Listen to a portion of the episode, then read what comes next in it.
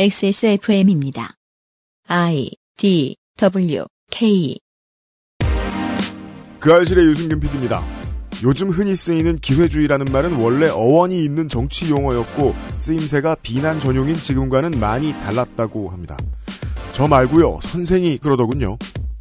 선생의 발견을 이해하기 위해 이번 주 저희는 19세기의 프랑스로 가봅니다.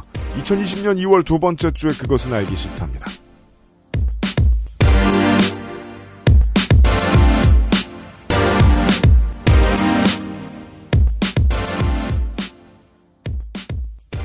지구상의 청취자 여러분 어떻게 지내셨습니까? 2020년 2월 두 번째 목요일에 그것은 알기 싫답니다. XSFM의 유승균 책임 프로듀서입니다. 어, 윤세민 에디터 앉아있고요. 네, 안녕하십니까. 윤세민입니다. 오늘은 선생의 방송입니다. 이번 주는 선생의 방송입니다. 네, 이 방송을 굳이 거르지 않으셨으면 좋겠고요. 뭐, 아, 그런 사람 별로 없어요. 거르시더라도 걸렀다고 티를 내지 않으셨으면 좋겠습니다. 그건 어쩔 수 없어요. 어쩔 수 없습니다. 티를 내시더라도 해시태그를 붙이지 않으셨으면 좋겠습니다. 아니에요. 해시태그라도 붙이셔야 저희가 아, 파악을 하죠. 네. 그렇죠. 네. 하던 거 해라. 왜냐? 저희들도 하던 거 하니까요. 선생이 어, 느 순간부터 대중성을 피해가기 시작하면서부터 이야기를 고를 때 네. 어, quality가 엄청 좋아졌어요. 예, 어, 이상평론의 반응이 정말 좋아지고 있어요. 원래 듣던 분들의. 아, 그렇죠. 네, 아주 요즘- 좋아지고 있습니다. 요즘엔 정보들이 좀 알짜예요. 그니까 말입니다. 아, 이번 주도 그러할 것입니다. 왜냐면, 어, 국내에서 이 드레피스 사건에 대한 이야기들을 한참 많이 하기 시작할 때가 제 기억이 맞다면 유시민 이사장의 거꾸로 읽는 세계사가 대히트를 기록했을 때였 서부터였던 것 같습니다. 네, 맞습니다. 그 전까지는 한국의 정치사가 드레피스 사건을 이해할 필요가 없었습니다. 이를테면 이제 제국주의, 반유대주의, 어, 왕당파들 간의 대결, 뭐 이런 것들이 국내 정치사에 관련 있는 게 별로 없었거든요. 네. 네. 아, 근데 이제 이 범세계적인 일들의 비율을 어떻게 하느냐에 따라서 이게 이제 국내에도 얼마든지 적용될 수 있는 중요한 지식의 보고가 될 수 있었단 말이에요. 어, 그때부터 좀 유명해, 유명해지기 시작했는데, 거꾸로 읽는 세계사 같은 책은 워낙에 이야기를 짧게 짧게 정리해 놓은 책이다 보니까 특성상, 아, 드레피스 사건에 대한 이야기를 길게 다루진 않았어요. 그리고 그 이후에도 이 이야기를 혹은 재정과 군주정이 왔다 갔다 하던 프랑스의 당시 상황에 대한 이야기를 대중매체에서 길게 하는 경우들은 없었습니다. 네.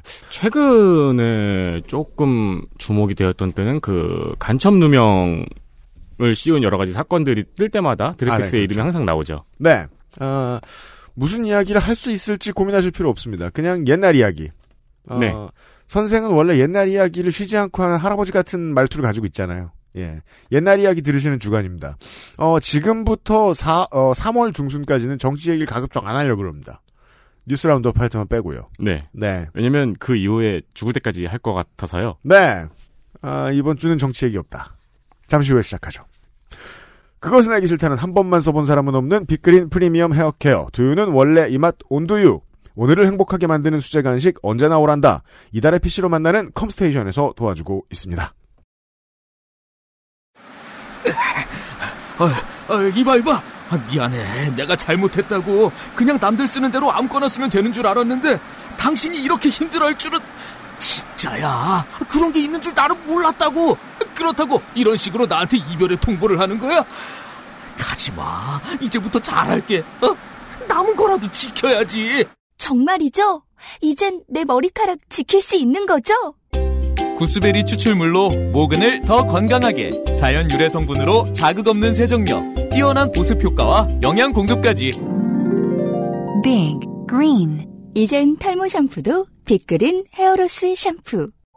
매일 아침 가마솥으로 만들어요. 두유는 원래 이 맛. 온두유.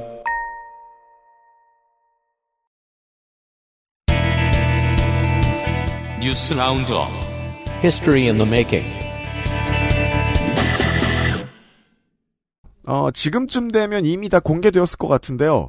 제가 들었던 쓸데없는 정보가 있어요. 그, 새로운 한국당이 되든, 아니면 도로 한국당이 되든, 무슨 뭐, 신합, 신합 통당? 통, 통합 신당이 되든, 신합 통당 대기업다. 통합 신당이 되든, 색깔은 정해졌습니다. millennial pink를 쓴대요. 네. 어, 이제 아시는군요. 그, 보통, 그, 어떤 색이냐면 모르시는 분들을 위해. 보통은 코스메틱 계열에서 많이 쓰는 색이고요. 베이스용으로도 많이 쓰이고요.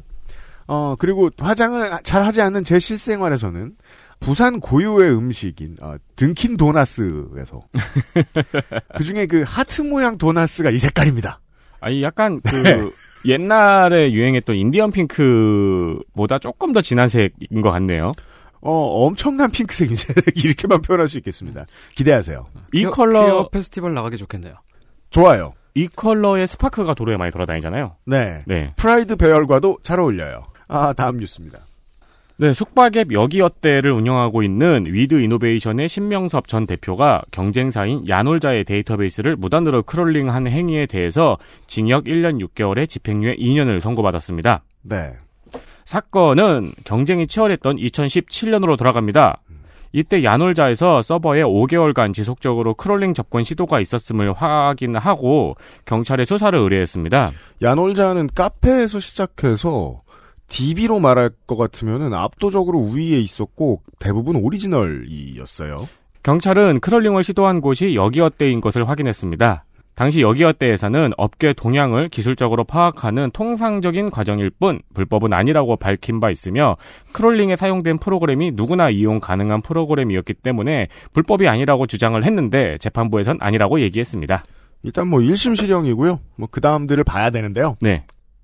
변호 그 법인 쪽에서 저 뭐냐 저 법무법인 쪽에서 변호를 할 때 무슨 이야기를 많이 하느냐에서 힌트를 좀 얻을 수 있는 경우들이 있는데 이것이 통상적인 행위다 라는 변호가 많이 들어갔었어요. 네. 저는 이걸 좀 주목하게 됐었어요. 뭐냐면 그 큰 기업 혹은 사모펀드가 후원하는 이제 스타트업들이 있죠. 그 중에 플랫폼들이 있어요. 네. 근데 플랫폼 같은 경우에는 그 사용자의 경험이라는 데이터가 가장 귀해요. 그렇죠. 거기에 맞춰서 서비스가 변화하기 때문에. 네. 근데 특히나 돈 많은 업체나 사모펀드에서 시작해가지고 들어온 그 스타트업 플랫폼들을 보면 때깔이 다르잖아요. 네. 때깔만 다른 게 아니라 어그 유의도 되게 좋습니다. 사용자 경험도 되게 좋아요. 네. 어좀 안해 싶어요. 돈을 많이 써서 그런가 보다. 시작부터 그 내가 나한테 알맞는 서비스들이 좀 있구나 하는 생각이 든단 말입니다. 상당수가 아, 기존 경쟁사의 여러 개의 손님 계정을 만들어서 오랫동안 쌓인 정보들을 크롤링으로 긁어오는 방식들을 씁니다. 네. 예, 예, 예. 근데 저는 이게 법원으로 간 걸 지금 처음 본 겁니다. 제가 뭐 뉴스를 자세히 보지, 아, 자세히, 충분히 자세히 본 거라면. 어, 항소에서 대법까지 간 뒤에 만약에 비슷하게 실형이 나오, 나온다. 그러면 그동안 야놀자는 여기어때가 긁어간 것들에 대한 민사를 준비할 거예요. 그렇죠. 예.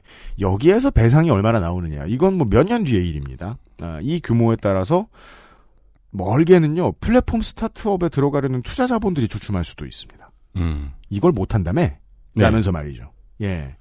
이런 게 이제 보이지 않는 곳에서 시장의 바- 판도가 바뀌는 원인들 중에 하나입니다. 네. 그, 제가 말하고 싶은 분야는 아예 없던 플랫폼은 모르겠는데, 있던 플랫폼, 레드오션에 들어오는 업체들에 네. 투자가 좀 적어질 가능성이 있습니다. 네. 시장이 바뀌었다는 사실을 몇 년 뒤에, 어, 알게 되면 이런 일들이 있던 거예요.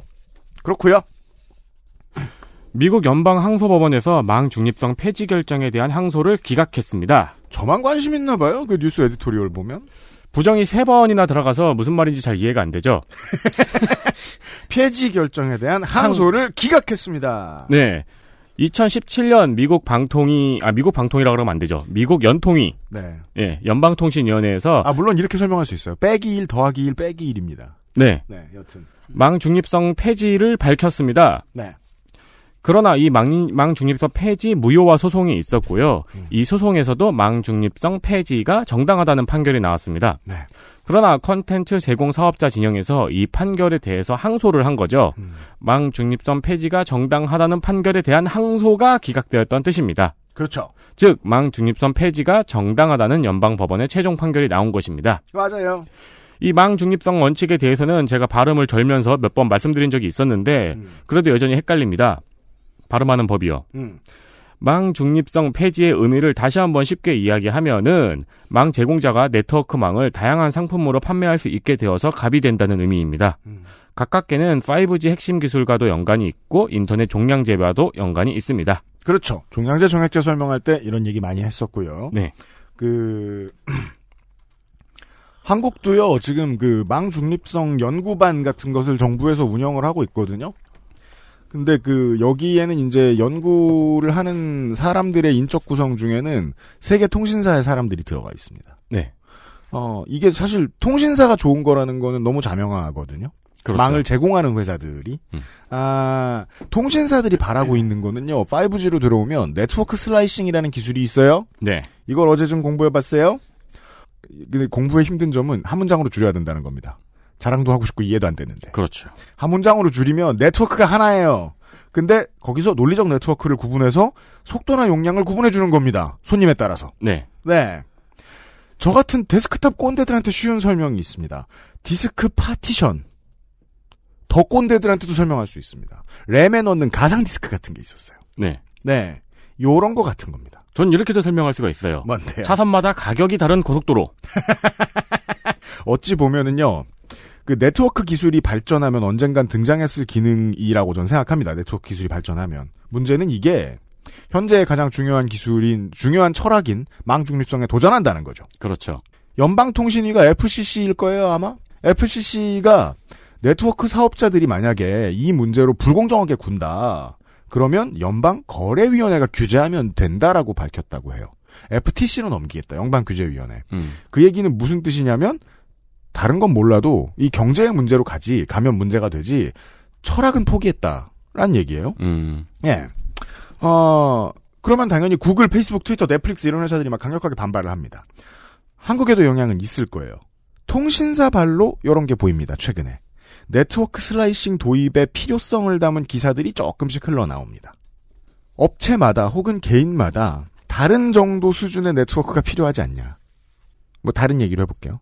다른 양의 전기가 필요하지 않냐. 네. 다른 양의 물이 필요하지 않냐. 라는 얘기일 수도 있습니다. 완벽하게 같진 않아요. 그러면서 이런 설명을 덧붙이더라고요. 다른 나라에 비해서 통신망과 대역폭 인프라가 압도적 우위라서 한국이 네트워크 슬라이싱 기술을 적용해도 일반 통신 서비스에 영향을 줄 개연성이 크지 않다라고 말해요. 네. 근데 그러면 왜 도입하는지 모르겠고요. 이걸 제대로 도입하고 싶으면, 즉, 망 중립성을 깨고 싶으면, 우리의 지갑의 변화로 말할 것 같으면은, 한 달에 매달 나가는 인터넷의 비용이 천차만별로 바뀌도록 하고 싶으면, 어, 여당에다 돈을 쑤셔 넣어야 되는데, 한국은 비슷한 경제 수준의 국가들에 비해서 정치인이 기업 돈 받기가 많이 어렵죠. 음. 그 점이 미국하고 많이 달라요. 이거는 이제 한국은 아마 그대로 있을 텐데 변화를 EU가 어떻게 받아들이느냐에 따라서 한국에도 영향이 있을 수 있겠습니다. 그리고 뭐 이제 사람들이 뭐 망 중립성이 폐지되면은 어떤 심각한 문제가 나나 막 겁주잖아요. 그런 문제들은 뭐 블로그 가서 찾아보셔도 되고 그 얘기들은 설명이 쉬우니까 한번 맞습니다. 뒤져보시기 바랍니다. 네. 넷플릭스 가입할 때 QHD, HD 이렇게 요금제에 따라 달라지잖아요. 네. 그거랑 똑같은 거 아닌가 싶기도 하더라고요. 지금도 있는데 더 거대한 손님들에게서 돈을 끄집어내기 위한 목적이 당장은 더 큽니다. 네. 예, 네트워크 슬라이싱에 대해서 망통신, 어, 망 제공하는 업체들이 주장하는 것들은요.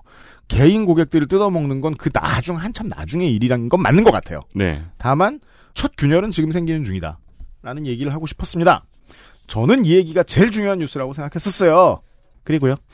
숙명여대에 합격했던 트랜스젠더 여성의 입학 포기에 대해서 다양한 언론이 다양한 기사와 의견을 내놓았습니다. 네. 살펴보자면은 한겨레에서는 트랜스젠더 숨죽여 살라 투명인간 강요하는 사회라는 제목으로 관련 법안의 필요성을 이야기했고요. 경향신문은 여성연대의 한계 확장 논의로 이어가야라는 제목의 기사에서 학교 당국의 대응이 없었다고 비판하면서 여성들이 느끼는 혐오 범죄에 대한 불안이 다른 소수자에 대한 배제로 표출되었다고 말하고 이것이 한국에 만연한 다른 차별 논리와 같다고 말하는 여성학자의 의견을 실었습니다. 네. 서울신문은 급진 페미니스트 여대생 성소수자 혐오만 키웠다라는 제목으로 보다 폭넓게 소수자 인권을 포용해야 한다고 지적했습니다. 네. 제목들을 다 말씀을 드렸으니 검색해서 확인해 보실 수 있습니다. 마지막 서울신문의 제목이 가장 논쟁의 한 가운데 정도를 지점을 설명해 주고 있는 것 같습니다.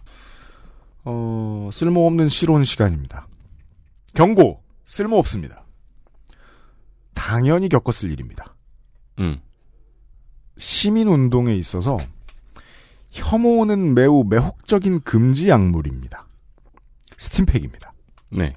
전투를 좋아하게 만들고 그 사지에 가는 것을 즐기게 만듭니다. 그리고 이 스팀팩을 이용해서 어, 실제로 여성운동은 큰 일을 이루어냈습니다. 짧은 기간에. 어, 마약류 남용은요 부작용을 수반하는데요. 음, 시민운동에 있어서 혐오라는 마약은 순혈주의, 위계질서, 계파싸움, 통일성 강조 같은 부작용을 나타냅니다. 약국에 써 있는 걸 읽는 것 같네요. 제일 심한 거는요, 그 분노나 혐오 그 자체를 되게 불처럼 귀하게 여기는 습관이 생긴다는 겁니다. 꺼질까봐 계속 불 붙이는 중독 현상이 나옵니다. 그게 제일 나쁩니다. 역사는 이것을 반복적으로 보여줍니다. 서울신문의 요, 저, 제목을, 제목 뭐였죠? 다시 한번 볼까요? 급, 급진 페미니스트 여대생 성소수자 혐오만 키웠다. 이 제목은 지금 굳이 쓸 필요 없는 세 개의 어, 클릭을 유도하는 단어를 가지고 있네요. 이 문장. 왜냐하면 많은 전문가들도 지금 이렇게 말을 하고 있거든요. 무슨 뜻? 차별하는 사람들을 다시 차별하려고들 해요. 네. 이것은 제가 보건대 미봉책입니다. 왜냐하면 걷어내야 되는 게 혹은 줄여야 하는 게 혐오인데 사람을 걷어내고 혐오만 유지하려고 하는 경우들이 많이 보입니다. 뉴스였고요. 네. XSFM입니다. 응, 다 샀어. 두유? 한 두 박스 사가? 아니, 신선한 거 먹어야지. 신선한 게 어딨냐? 집이나 공장이나 다 쌓아놓는 거지. 뭘 그렇게... 온두유는 쌓아놓지 않습니다. 당일 제조, 당일 판매. 두유는 원래 그렇게. 온두유. 엄청 다양한 PC 부품, AS 업체도 엄청 많고 AS 업체에 가셔도 무슨 질문을 해야 할지 모르겠다면 처음부터 컴스테이션 견적을 이용해 보십시오.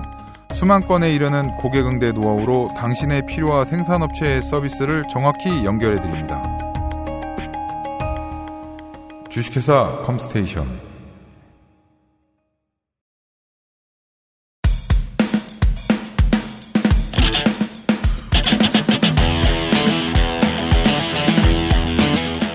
여러 가지 문제로의 다양한 접근. 이상 평론.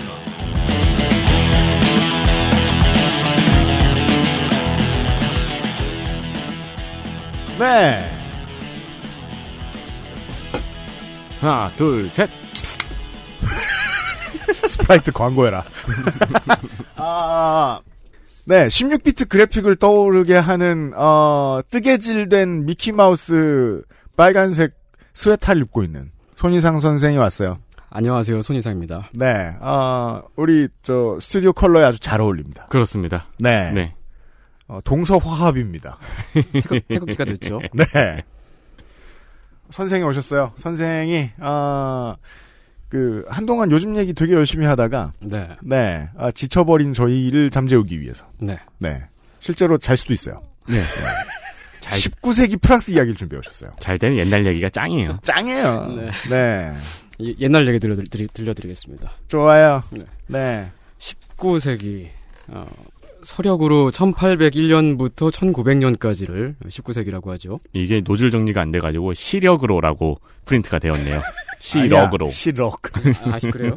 내가 잘못 뭔가? 저 광어 우럭의 친구 같이 보이긴 합니다. 그 1801년부터 1900년 어제 그 어떤 캐나다에 사시는 달력 덕후로부터 어, 요파 씨의 사연이 왔어요. 어 무슨 소린지 하나도 못 알아들었어요. 2020년대에는 2020년이 아니다. 2021년부터다.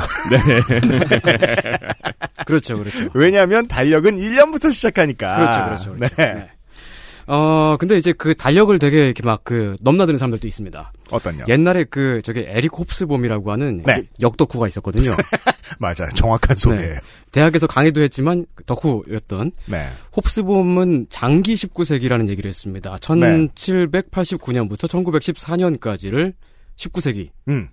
그러니까 그 장기라고 하는 건 이제 뭐 장기 자랑할 때 장기 그런 게 아니고 롱텀 긴 기간 동안이다. 네. 그러니까 그 1789년부터 1914년 즉 이제 그 뭐야 프랑스 대혁명부터 해서 1차 세계 대전까지의 19세기적 특징들이 계속 있었다. 네. 음. 그건 뭐냐 이제 뭐 신문제 신분제가 일단 폭망을 하고요. 음.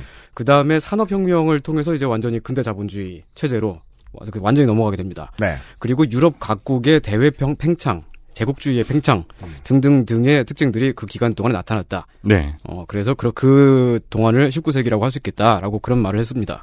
예전에 그 에릭 홉스봄의 그 글과 뭐 인터뷰 같은 것들을 제가 이렇게 읽고 있는데 네. 뒤에서 누가 그랬는지 제 기억이 안 나는데 누군가가 네. 예 스티븐 호킹이야 이러시는 거예요. 네. 음 아니다. 원래 마른 백인이 아저씨가 늙으면 다 똑같다. 비슷하게 생겼다. 이렇게 얘기했는데 네. 어 스티븐 호킹만큼 그 역사학의 저변을 늘려주긴 한 사람입니다. 네. 저한텐 그랬어요. 어, 네. 앞서간 덕후이죠. 네. 근데 이제 그 19세기 1914년까지라고 그렇게 매- 해버리면 그 이제 20세기가 겹치잖아요. 그렇죠. 18세기도 겹쳐요. 네, 18세기도 그 이제 앞쪽에는 겹치고요. 근데 그 19세기하고 20세기는 사실 좀 약간 다른 점이 있습니다. 뭐냐면은 20세기는 현대예요.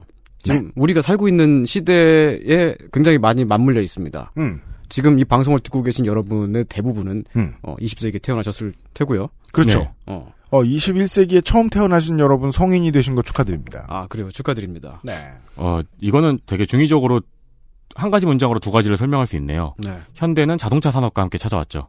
그, 그렇죠. 네. 자동차 산업이 한 19세기 후반쯤 부터 이제 그 시- 시작됐으니까. 네. 그러니까 이제 그 19세기 후반쯤이 이제 말하자면은 그 19세기 후반쯤부터 해서 20세기 초반쯤 그 시대가 19세기와 20세기가 이제 겹치는 기간이었다는 얘기죠. 네. 특히 이제 프랑스 역사를 설명할 때는 특히 연대기적으로 서술할 때 1870년대부터를 현대로 간주하는 어, 그런 관점이 있습니다. 현대가 빨리 찾아왔구만요. 네, 다른 데보다 좀 빨리 왔다 우리는 뭐 네. 그렇게 예, 말을 하는 거죠. 네. 특히 문화사적으로 구분할 때. 왜냐하면 그때에 이미 20세기적 지금 우리가 살고 있는 시대에 맞물려 있는 특징들이 많이 있었기 때문입니다. 그 중에 하나를 예를 들자면은 1870년대쯤 되면은 남성복이 네. 이미 우리가 오늘날 입고 있는 그 정장 형태의 남성복 있잖아요. 그 형태의 거의 완성이 됩니다. 거의 다르지가 않습니다. 음. 현대 수트가 개발됩니다. 네, 그때부터 사람들이 어 넥타이를 매고 일자형 바지를 입고 그 수트 자켓을 입고 다니는 그런 정장 형태의 옷을 입고 다녔죠. 남성의 아름다움을 강조하던 복식에서 완전히 탈피한. 네. 네. 몸을 가리는 거죠. 그렇죠. 네. 이게 저는 그래서 그 남성 억압의 상징이라고 생각합니다만 그렇다고 제가 안 입느냐? 네. 아닙니다. 아, 안 입고 계시잖아요, 지금. 근데 입으면 가끔 기분 좋아요. 아, 그래요? 그래서 저는 다시 한번 범죄를 저질러 볼까 이런 생각을 하고 있었어요. 근데 가장- 법정에 나가 보면 나만 정장 입었어. 나 역시 정장 입으려고 죄를 저질렀구나 게 뻔히 드러나요. 가장 신기한 게 이제 남자 수트인 것 같아요. 네. 그러니까 패션이 엄청나게 빠른 변화와 이 발전을 반복하는데 네. 남성 수트는 깃의 크기 말고는 변하는 게 없어요, 계속. 그렇죠. 뭐 길이기 정도나 뭐 그 정도 네. 말고 크게 변하지 않죠. 그렇죠. 네. 어, 현대. 네. 근데 이제 그보다 좀 더 전에요. 그 1870년대 이전에 음. 어, 한 19세기 초반 중반 때쯤까지는 남자들이 어떻게 입고 다녔냐면은 음. 일단 목 주변을 꽉 묶은 레이스 달린 셔츠. 네. 셔츠인데 남자 레이스 셔- 자글자글. 네, 레이스가 네. 자글자글 달려 있고요. 기- 깁스형 셔츠. 네, 네. 네. 그리고 이제 막 모켓을 이렇게 다 세워서 자켓을 이렇게 세워서 입습니다. 맞아요. 그리고 어, 허리에 코르셋을 두르고요. 원래 그렇죠. 코르셋은 남, 남성복이죠. 맞습니다. 어, 그리고 하이힐을 신습니다. 그렇죠. 하이힐도 원래 남자 신발이죠. 네. 맞습니다. 어, 그리고 그 쫄바지를 입는데 쫄바지를 배꼽 가까이까지 올려서 입거든요. 여긴 쫄바지라고 안 써있고 땡땡 쫄바지라고 써있는데요. 굳이 그러실 필요 없었어요. 네, 그게 이제 그러니까 네. 그 그게 툭 튀어나와 있습니다. 핸드폰. 네, 네. 아니 그러니까 그때는 이제 그 바지 입고 있는 남자를 딱 보면은 우리 바로 보자마자 알 수 있습니다. 아, 이 사람이 약간 왼쪽을 향하고 있구나. 왼쪽 위를 시선이 시선 시선이요. 뭐 네. 다 다른 생각하지 예를 마시고. 들면 어, 네. 이제 어제 저녁에 제가 그 강아지를 늘 가던 어 공원에 산책시키러 갔을 때 네. 어, 리트리버 한 마리를 만났습니다. 네. 그냥 이런저런 대화를 하다가 그 견주와 성별을 확인하려고 좀, 조금 걸리죠, 이렇게. 네, 그렇죠. 아, 그런데 19세기 초의 남성들은 그렇지 않았다. 네. 멀리서 딱 보면 성별 구분이 다 됐다는 말 말씀이다. 네, 그렇죠. 뽕이 나온 건 좀 뒤의 일이죠. 아, 그렇죠. 아, 아, 패드가 그때부터 있었, 있지 않았으려나 싶기도 한데요. 아무튼 이게 우리가 확실하게 그때도 보면은 아, 저 사람 튼실하구나. 허벅지가 네. 네. 이런 그렇습니다. 생각을 바로 할 수 있었던. 네. 어, 근데 이제 그 그러한 옷 그런 복장을 입고 다녔던 거는 왜 그러냐면은 음. 그때는 이제 옛날에는 말을 타고 다녔잖아요. 예. 말을 타고 다녔기 때문에 승마복 바지를 음. 입고 쫄, 쫄 그러니까 그 쫄바지를 입고 네. 어, 하이힐은 이제 그 말 안장에 신발을 끼우기 위해서 네. 신- 신는 거고요. 그리고 네. 이제 코르셋 같은 거는 말 타고 다니다가 떨어지면 척추가 접힐 수가 있잖아요. 그렇죠. 그때 크게 다치지 않기 위해서 네. 하는 그런 것들이 있었는데 1870년대쯤 되게 되면은 그럼 이제 말 말을 타고 다니던 그 이제 그 탈 것이 노선 전차나 음. 특히 이제 열차 등등으로 바뀌게 됩니다. 그리고 1885년 정도를 넘어가게 되면은 드디어 자동차가 나와 버리죠. 네. 어, 그래서 이제 코르셋이 의미가 없었어요. 네, 사람들이 말을 타고 다니지가 않게 됩니다. 음. 그러면서 사람들이 정장을 입게 된 거죠. 남성 네. 정장을요. 어, 참고로 이제 그, 어, 코르셋이 여성복이 된 거는 조금 후의 일인데, 그, 웨일스의 공녀였던 알렉산드라라는 분이, 음. 어, 그걸 이제 패션 양식으로 입- 입고 다니면서 좀 이렇게 유행을 했- 시켰던 거죠. 그렇군요. 네. 어, 하- 하여간, 하여간, 이렇게 그 장기 19세기의 끝자락, 1870년대에서부터 한 1차 세- 세계대전까지의 약 40년 정도, 이제 19세기와 20세기 겹치는데, 이때는 탈 것 외에도 각종 새로운 아이템들이 빠르게 보급이 됐습니다. 1870년보다는 좀 더 이르게 찾아온 기술이긴 합니다만, 대량 인쇄 기술이 역시, 예. 어, 그, 눈- 눈에 띄고요. 네. 우리가 이제, 지금도 미대에 가면은 석판화를 가르치는 데가 있어요. 네. 학생들을 어떻게든 굴려가지고 힘들게 만들려고 석판화가 그이 돌이 되게 무겁거든요. 음. 네. 그 돌판에다가 이제 새겨가지고 어, 네. 찍는 거니까. 근데 어쨌든 예전에 석판화라는 그 기술이 나왔다는 거는 책이든 음. 신문이든 무슨 그림이나 뭐 팜플렛 같은 것들을 엄청나게 많이 찍어낼 수 있었다는 얘기죠. 근데 그걸 요즘 미대에서 왜 굳이 돌로 하게 가르칠까요? 그러니까 10개명을 받아야 돼서? 아니 미대에서 그러니까 여전히 돌을 조각하는 기술을 가르치거나 음. 뭐 물감에다가 이렇게 뭐 네. 무슨 그 붓질하는 걸 가르치는 거랑 비슷한 거죠. 네. 목판하는 저 민주노총 어르신들이 좋아해요. 그렇죠. 네. 아니 요즘엔 그래도 그게 좀 약간 간소화돼서 고무판화로 많이 좀 이제 나무판은 단단하니까 이렇게 하다가 네. 손을 벨 확률이 그렇죠. 좀 네. 아무튼 네. 어, 민주노총이 판화와 멀어질 때 노동 해방이 빨라질 것입니다. 네. 컴퓨터 그래픽의 시대에도 아무튼 근데 어. 요즘에는 그런 그래픽을 진짜 많이들 활용을 하더라고요, 노운동계에서. 음, 예, 그렇죠. 더 네. 싸니까 이제. 네. 어, 하여간 이제 그 석판화로 이제 시작된 그 대량 인쇄 기술이 이제 그 점, 점차 동판화 기술로 넘어가고 있었고, 그리고 1870년대 정도가 되면은 글을 쓰는 사람들 중에서 어, 빨리빨리 기사를 송고해야 된다거나, 어, 빨리빨리 이제 연재를 해야 된다거나 하는 그런 직업을 갖고 있는 사람들은 어지간하면 집에 타자기를 갖고 있게 됐습니다. 네. 그리고 어, 또 이 기간 중간에 중에 그 전구라는 것이 발명이 되지요. 음. 엄, 어마어마한 혁신이었습니다. 밤중에도 껌껌하지가 않아요. 네. 그리고 그 전구가 발명되었기 때문에 가로등도 이제 도시에 물론 그 전에도 이제 등유를 통해서 그 큰 도시들은 그 밤을 밝혔긴 했습니다만은 네. 이제 환하게 밝혀지게 됐죠. 반고흐라는 그 옛날에 그, 그 술주정뱅이가 있었는데. 그렇습니다. 그 반고흐가 그린 그 밤, 그 밤 깊은 날에 그 카페 테라스를 그린 그림이 있어요. 네. 거기 이제 번쩍번쩍번쩍 이렇게. 밝아요. 빛나는, 네. 음. 그런 그림이 있고. 인상파는 이 시기와 겹쳐 있어요. 그렇습니다. 네. 어, 그리고 이제 축음기가 또 발명이 됩니다. 네. 축음기가 발명됐다는 거는 사람들이 그 녹음된 음악을 집에서 들을 수 있게 됐다는 거죠. 맞아요. 옛날에는 음악을 들으려면은 음악가가 시- 실제로 직접 연주를 해야만 해요. 네. 연주를 할 때만 들을 수 있었는데 그렇죠. 녹음된 걸 들을 수 있게끔 그렇게 바뀐 겁니다. 따라서 그, 뭐, 왕이나 귀족이다. 네. 그래도, 어, 포즈와 그, 뒤로 가기, 앞으로 가기 버튼을 함부로 누를 수 없었습니다. 없었죠. 음. 네. 아까 그 곡 다시! 잠깐만 저 앞으로 좀만 더 땡겨 다시 한번 연주해봐. 그러면 예. 할 수도 있지 않았을까요? 15초 앞! 지금의 우리처럼 혹은, 네. 이렇게 이제 우리는 저희는 지금 자동차를 타고 이동할 때 음악이 필수잖아요. 그렇죠. 하지만 그때 왕이 그러려면 뒤에 온 오케스트라가 아, 아, 그렇죠, 그렇죠. 말 위에서 이렇게 연주를 하면서 왔어야 됐죠. 네네. 현대 인류가 이제 가장, 어, 많이 쓰는, 예전 사람들이 못 쓰던 것. 1.2배속 버튼. 네. 못 누릅니다. 음. 네. 음. 그리고 어 전보를 치거나 그 전화를 거는 기술이 역시 발, 어, 생겨났고 네. 그거는 이제 지구 반대편에 가 있는 어 이제 징지병 남자친구가 지구 반대편에 막, 막 파견되고 그렇잖아요. 그 프랑스는 이제 막 식민지가 막 지구 반대편까지 있었으니까. 네. 그렇죠. 어, 전보를 쳐가지고 여자친구가 야 빨리 와 너네 아빠 죽었어 막 이런 얘기 막 던질, 던질 수도 맞아요. 있고. 네. 어. 그러게요. 네. 이 장단기의 그 주장이라는 게 네. 에릭 홉스봄의 주장이 정말 많이 이해가 되는 순간들이 네. 1890년을 봐도 네. 우리 할머니나 엄마가 얘기하던 옛날과 다를 바가 별로 없는 거예요. 1990년은 그 얘기를 듣고 있어도 음. 그렇죠. 그리고 이제 그 19세기 후반쯤에 사진이 이제 더욱 대중적인 기술이 되어서 네. 어 이제 좀 도시에 사는 사람들 중에는 어지간하면 사진 한 번쯤 찍어보는 그런 경험들이 다 있었고 그리고 사진에서 더 나아가서 그 초창기에 무성 영화가 나타나면서 어 이제 그때 최초의 영화 덕후들이 생겨납니다. 현대가 맞군요. 네. 덕질을 할 수 있게 된, 된 거죠. 1863년도에 영국 런던에 최초의 지하철이 뚫렸었죠. 그렇습니다. 두 번째로 떨린 게 뚫렸던 게 헝가리 오스트리아 헝가리 제국이었습니다. 음. 어 프랑스도 잇따라 개통을 했었는데 프랑스는 조금 늦었어요. 아무튼 프랑스의 지하철도 뭐 지금 한 120년 좀 넘게 한 120년쯤 됐을 거예요. 네. 그러니까 지하철이 생겼다는 거는 뭐 무슨 얘기냐면은 어 도시가 그만큼 더 커졌다는 거고요. 교통을 어 1층의 땅이 다 소화 못했다는 얘기입니다. 네. 네. 음, 그리고 그, 어, 같은 도시 안에서 예를 들면 전에 뭐 파리 한쪽 끝에서 한쪽 끝까지 걸어가려면 몇 시간 걸어가야 됐었는데 사실 파리는 그렇게 큰 도시가 아닙니다. 몇 시간 정도면 걸어가긴 걸어가요. 근데 뭐 지금 뭐 지하철 타면은 슉 하고 가니까 그런 그 물리적인 거리가 도시 안에서 굉장히 이제 가깝게 됐다는 거죠.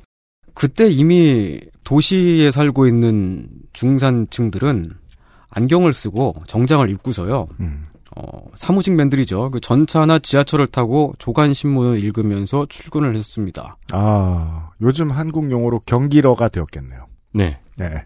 출퇴근 길게 하고. 그렇죠. 네. 네. 그리고 주말이 되면 동물원에 가서 데이트를 하거나 요트 경기를 구경하거나 그리고 그때 이제 프랑스에서 그- 물론 지금도 굉장히 그 인기를 누리고 있습니다만 경륜. 네, 네. 자전거 경기를 구경하거나 그리고 그때 백화점이 등장을 합니다. 백화점에 가서 쇼핑을 하거나 네. 이때 요트 데이트 같은 거 많았잖아요. 이 요트 데이트를 지금 보면은 되게 격한 운동이었더라고요. 아, 그 네. 요트나 이제 배 위에서 이제 하는 걸 보면은 이렇게 네네. 그 이 조정 선수가 할 수 있는 데이트 코트 코스를 일반인들이 하고 있더라고요. 아니 그때 그때 그 풍경 사진 같은 것들을 보면 기록 사진 보면 되게 놀라울 만한 게 놀이터에 이제 막 이런 그 철봉 같은 거 있잖아요. 네. 그게 막 사람 한 네 명 높이의 철봉에 어, 그렇죠. 그런데 매달려 있어요. 거기서 어린이들이 놀고 있어. 그럼 매일같이 그, 저 환경 미화원들이 시체를 치워야 되는 거 아니에요? 아니 근데 아무튼 오늘은 세 명이나 이러면서 그때쯤에는 그런 식으로 좀 뭔가 그 사람들의 뭐랄까 운동 능력이 그 연구 누군가가 하고 있겠죠. 인류의 운동 능력이 얼마나 떨어지는 중인가에 대한. 어, 다른 쪽으로 맞아요. 좀 많이 늘어났을지도 모르죠. 당장 1990년대 놀이터만 봐도 우리는 원심 분리기에서 놀았잖아요. 근데 막 분리 안 됐어 아무도. 그, 아, 그렇죠. 그래요? 아, 그 네. 지금 타면 상당히 위험합니다. 네. 그냥 튕겨나갈 것 같고. 정글짐 같은 거 지금 꼬맹이가 올라가는 거 부모님들이 보면 기겁을 할 걸요? 그죠. 그건 핀볼처럼 떨어지잖아요, 골절되면서. 아 그래요. 한 군데 다치지 않습니다. 네. 여러 군데 다치죠. 운동 능력이란. 음. 그렇죠. 네. 음, 그리고 이제 그때 어 이제 다시 이제 1900 1800년대 후반쯤을 얘기하자면 그때 이제 읽을 거리가 많이 범람을 합니다. 어 대량 인쇄 기술이 그보다 전에 있어서도 그 1870년 그리고 1880년 이렇게 가면서 신문 잡지가 엄청 싸져요. 점점 더 싸집니다. 많이 많이 찍어낼수록. 근데 그때 그 유행했던 잡지들을 보면 지금 봐도 되게 특이한 잡지들이 되게 많았습니다. 그러니까 잡지가 이제 우리가 그 흔히 상상할 수 있을 법한 무슨 그 동물 잡지, 뭐 음. 무슨 뭐 그 꽃만 다루는 잡지, 뭐 그런 것들은 당연히 다 있는 거고요. 뭐 역사 잡지라든지 뭐또뭐 이제 뭐, 뭐 여러 가지 있잖아요. 뭐 음. 그 담배나 술 같은 그런 뭐 흥미거리를 다, 다루는 잡지라든지. 그렇죠. 근데 그때 있었던 어떤 잡지 중에는 기부 소식만 다루는 잡지가 있었어요. 음, 돈 많은 사람들을 위한 거군요. 네, 그러니까 그 어디 어디 어디에 살고 있는 어, 누구 누구가 아픈데 어, 뭐 아버지가 뭐 지금 많이 좀 편찮으신데 돈이 없다. 그 사람은 어떠 어떠한 인생을 살아왔고 노동자로 되게 그 가난하게 살고 있습니다. 이 사람을 도와주십시오 하는 그런 기사만 실리는 잡지가 있었어요. 그거를 읽으면서 누군가를 후원하는 게 그 당시 상류층들의 굉장한 그 유행이었습니다. 아. 내가 기부해갖고 내가 후원한 저 사람이 저렇게 어떻게 해가지고 뭐 병이 나았어. 네. 이거를 이제 그 살롱에 가서 자랑을 하는 거죠. 음. 내가 이만큼 윤리적인 사람이야. 음. 네, 네, 그렇죠. 내가 이- 내가 이만큼 힙한 사람이야. 음. 그때 유행이었습니다. 그 팟캐스트는 잡지의 후신이 맞긴 맞아요. 아 그렇습니다. 오만 다양한 걸 다 다루거든요. 네. 정말 청취자 여러분 그 순위표만 보지 마시고 한번 쭉 뒤져보세요. 오만 분야의 팟캐스트가 다 있어요. 그렇습니다. 그렇죠. 네, 네. 그렇습니다. 옛날에 또 뭐 잡지들 보면은 뭐 남자의 코수염만 다루는 잡지가 있었습니다. 오. 네, 중요 분야죠. 네. 그런 잡지들, 그런 여러 가지, 어, 읽을 거리가 나오면서 여러 가지 지식이 또 빠르게 전파가 되기도 했지요. 분명히 그 시대에는 급격하게 변하는 세상을 보고 혼란과 불안을 느꼈던 사람들이 많이 있었을 겁니다. 지금의 우리들처럼요. 네. 한편으로는 새로운 시대의 희망으로 들뜬 사람들도 있었겠지요. 음, 그 시대의 불안과 공포 혹은 희망과 기쁨은 딱 그때쯤에 유럽을 배경으로 하는 대중문화 작품들에 많이 잘 반영이 되어 있습니다. 그걸 우리가 steampunk라고 하죠. 그렇습니다. 네. 스팀펑크. 네. 얘의 특징은 뭔가 일단 그 거대한 고글 같은 걸 쓴 사람들이 많이 나와요. 맞아요. 그 그리고 무조건 큰 기계가 등장해요. 네, 큰 기계가 등장하고 연기가 많이 납니다. 스팀펑크 이 이제 문화 장르로서의 스팀펑크의 아버지들 가운데는요. 어, 쥘 베른도 있어요. 그렇죠. 우리 프랑스 얘기를 하고 있으니까. 네. 80년대에 80년대 80일간의 세계 일주. 네네. 예. 80년대 세계 일주. 이씨. 80년 동안 세계 일주? 80년대엔 그냥 돈 많으면 하겠죠. 80일간의 세계 일주는 마치 그 철덕의 그 기원 같은 소설이에요. 아, 그래요. 예. 네. 커다란 기계를 타고 사람이 빠르게 움직이죠. 네. 명예를 지키려고. 혹은 해저 2만리. 아, 같은 그래요. 작품. 맞아요. 그때쯤부터 나왔었죠. 또. 근데 결국 쥘 베른의 작품들 보면 쥘 베른은 기계 문명을 좋아한다는 걸 알 수 있긴 한데. 네. 예. 어, 한편 예술사적으로 따져봤을 때도 1870년대쯤이 어, 현대 예술의 시대로 구분을 하는 견해가 있습니다. 그렇습니까? 네, 정확하게 말하자면 1874년에 인상파의 첫 번째 전시가 열렸어요. 아, 모더니즘을 현대로 보는군요. 네, 그, 그렇습니다. 그 그림이 뭐였죠? 모, 모네의 해돋이요. 해돋이. 예. 네. 어, 네. 그거는 좀더 전에 그런가요? 네, 그거는 그 모네의 해돋이는 그거는 살롱전에 출품을 했었다가 낙선을 했거든요. 네. 그래서 마네가 그 옆에다가 그냥 대, 대놓고 보란 듯이 야, 나, 나 낙선했다 하고 낙선전을 딱 열어요. 낙선 flex. 네. 그래갖고 거기에 이제 좀 젊은 화가들이 가가지고 야, 이렇게 대충 그린 그림도 다 있구나. 이렇게 그래도 먹고 살 수 있구만. 막 이러고 그 감명을 받아가지고 음. 사람들이 그림을 그리, 그렇게 그리기 시작해요. 음. 그런데 그렇게 그리기 시작했던 사람들이 다 도망갑니다. 파리에서. 네. 오래 버티질 못해요. 네. 그때가 이제 그 1870년대 이전, 그러니까 1850년대, 60년대는 황제 나폴레옹 3세가 다스리던 때였습니다. 나폴레옹 3세 때는 일단 파리의 집세가 되게 많이 비싸고요. 물론 지금도 비쌉니다만은. 그리고 그때는 이상한 그림을 그다지 인정을 하지 않았어요. 아, 현대와 구분하는 미술로 볼 수 있는 구분선이 하나 있군요. 네.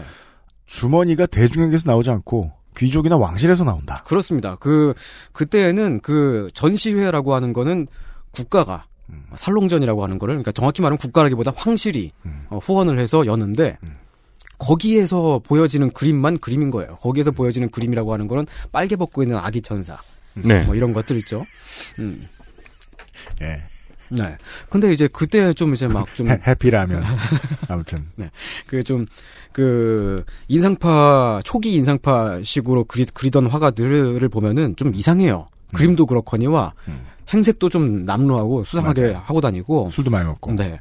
아, 지금으로 치면 래퍼랑 똑같네요. 네, 그쵸. 네. 그- 수많은 기성 음악가들이 충격을 받았잖아요. 음, 저렇게 가사를 대충 쓰고도 인기를 얻다니. 맞아요. 네. 네. 아, 그리고 그, 이제, 어, 옛날 래퍼들이랑 좀 비슷한 게 옛날 래퍼들 중에서도 보면은 그 멋있게 죽는 사람들은 음. 총 맞아 죽든지 아니면 폐렴으로 죽든지. 둘 중 하나잖아요. 마약으로 네. 죽든지. 네네. 셋, 셋중 하나죠. 그 옛, 옛날 화가들도 그 시대의 화, 화가들도 폐렴으로 죽든지 총 맞아 죽든지 약으로 죽든지. 그렇죠. 어, 음. 그랬습니다. 유명한 예술인들의 훈장이죠. 폐렴. 음, 네.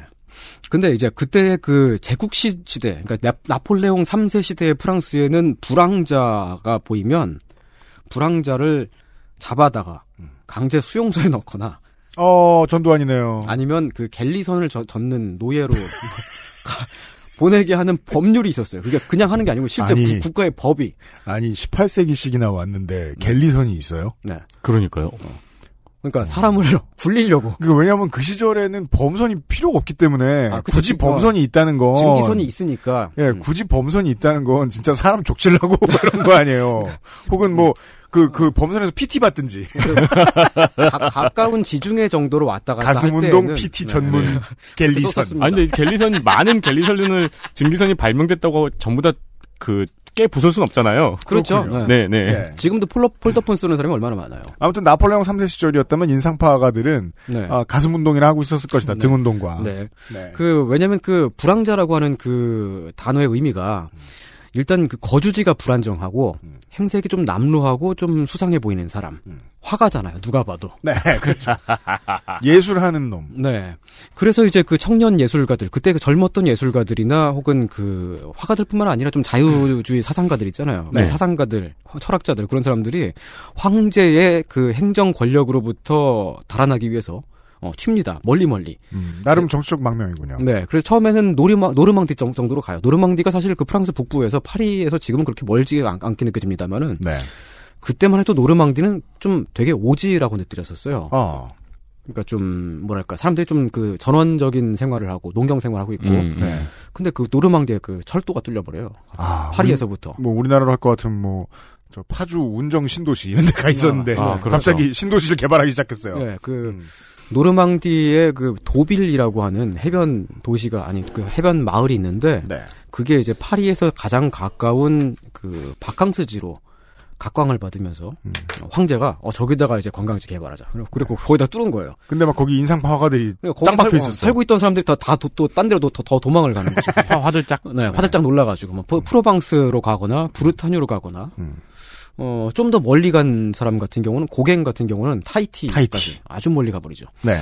그리고 좀 너무 많이 멀리 갔네요. 정말 그 네. 문명 게임의 방식으로 봤을 때는 어. 거기까지 갈 이유는 없는데 그게 네. 이제 문명 안에 있을 때에 누리는 것들이 음. 크지만 그렇죠. 동시에 그 문명이라고 하는 것이 되게 억압적이고 문명이 나를 위협하면 예. 그리고 좀, 어, 되게, 그, 어떤 되게 권력이 집중되어 있는 폭력적인 그런 문명일 때에는, 어, 이렇게 자유롭게 생각하고, 좀 예술적인 사고 방식을 갖고 있는 사람들은 거기서 못 살아요, 되게. 나머지들은 남부로 내려가서 네. 포도 알바 같은 것을 했다. 네. 네. 그래서 실제로도 보면은 그, 지난 정권 때쯤에 보면은, 어, 우리가 흔히 그, 홍, 홍더라고, 홍대러라고 네. 불리- 부르, 부르던. 홍더 홍- 홍디 홍데이스트 네, 그런 부, 그런 장르의 사람들이 이제 홍더 제주도에 내려가서 많이 정착을 했죠. 아, 그렇죠.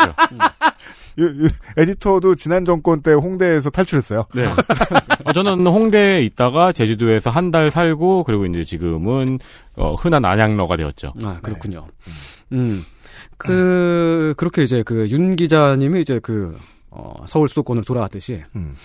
어, 과거에 인상파 화가들도, 어, 제3공화국이 시작되고서야, 제3공화국이 시작되었다고 하는 거는 1870년대가 되고서야, 네. 어, 다시 파리에 모여들었다는 것입니다. 그리고 파리에 모여들어서, 이제 그 인상파의 전시를 하게 되는 거죠. 18, 아, 1874년에요. 아, 음. 그러면은 이 인상파 최초의 전시라는 거는 핍박받던 그들에게 자유가 주어졌다. 음, 네, 그렇게 해석할 수가 있겠습니다. 그- 네. 그리고 그렇게 그 전시를 할 수 있게 됐다는 거는 과거에 독점적으로 열리던 어, 살롱전의 그 독점적인 지위가 사라지게 됐다는 것이죠. 음. 왜냐면 황제가 없었으니까요. 네.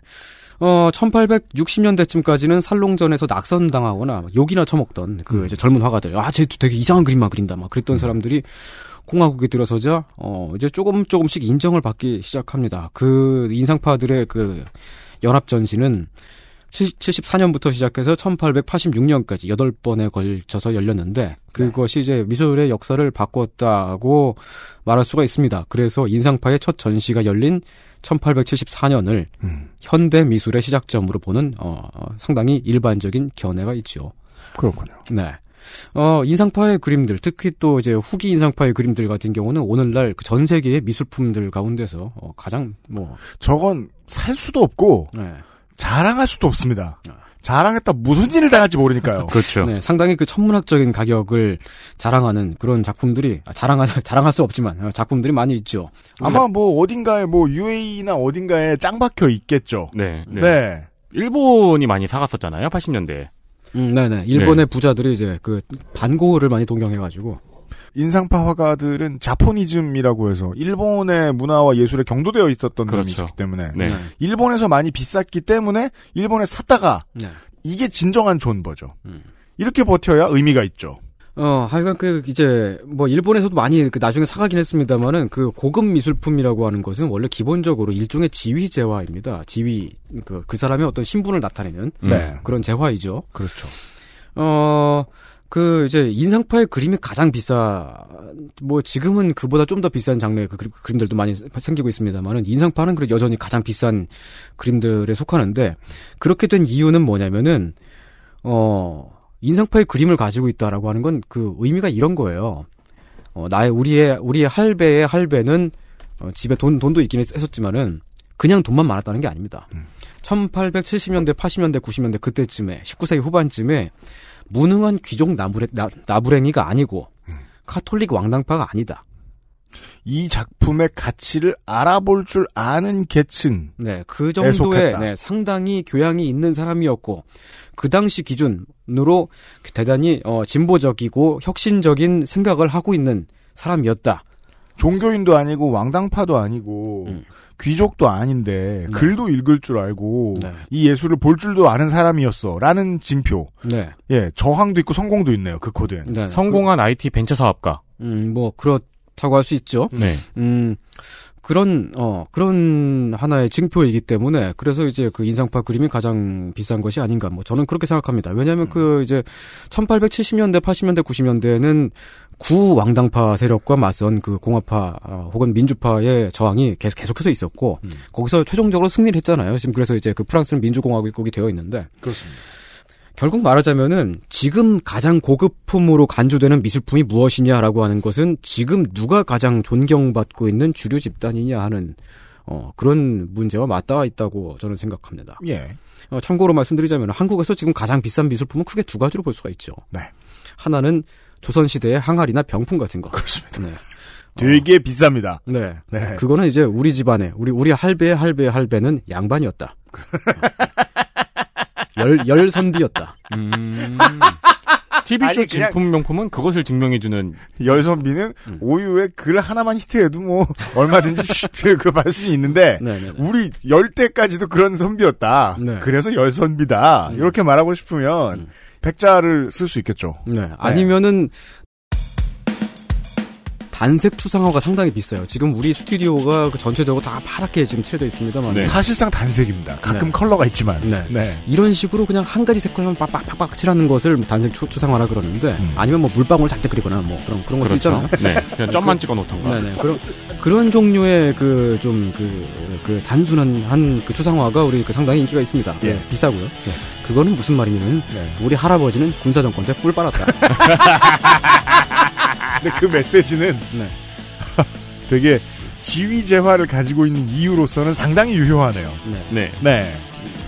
그런 징표들입니다. 그러니까 야 우리 집에 단색 추상화가 있어 그러면 아 너희 할아버지는 군사정원 때 꿀을 빠셨던 분이구나 라고 대화를 이어갈 수 있겠군요. 아니 아니 근데 그 실제로도 그냥 그 작품 자체의 가치를 보고 아 정말 되게 아름다운 그림이구나 해가지고 그래서 이제 어, 비싼 값인데도 불구하고 그 사들인 사람들도 많이 있을 거예요. 어, 그렇겠죠. 그런 네. 어, 네. 실- 실제로 그런 애호가들 있기는 있습니다. 네.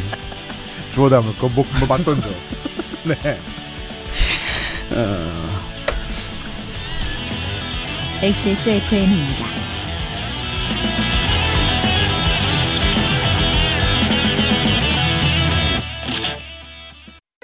아몬드 검은깨 건포도 해바라기 씨 그리고 오란다 견과류 가득한 수제 강정.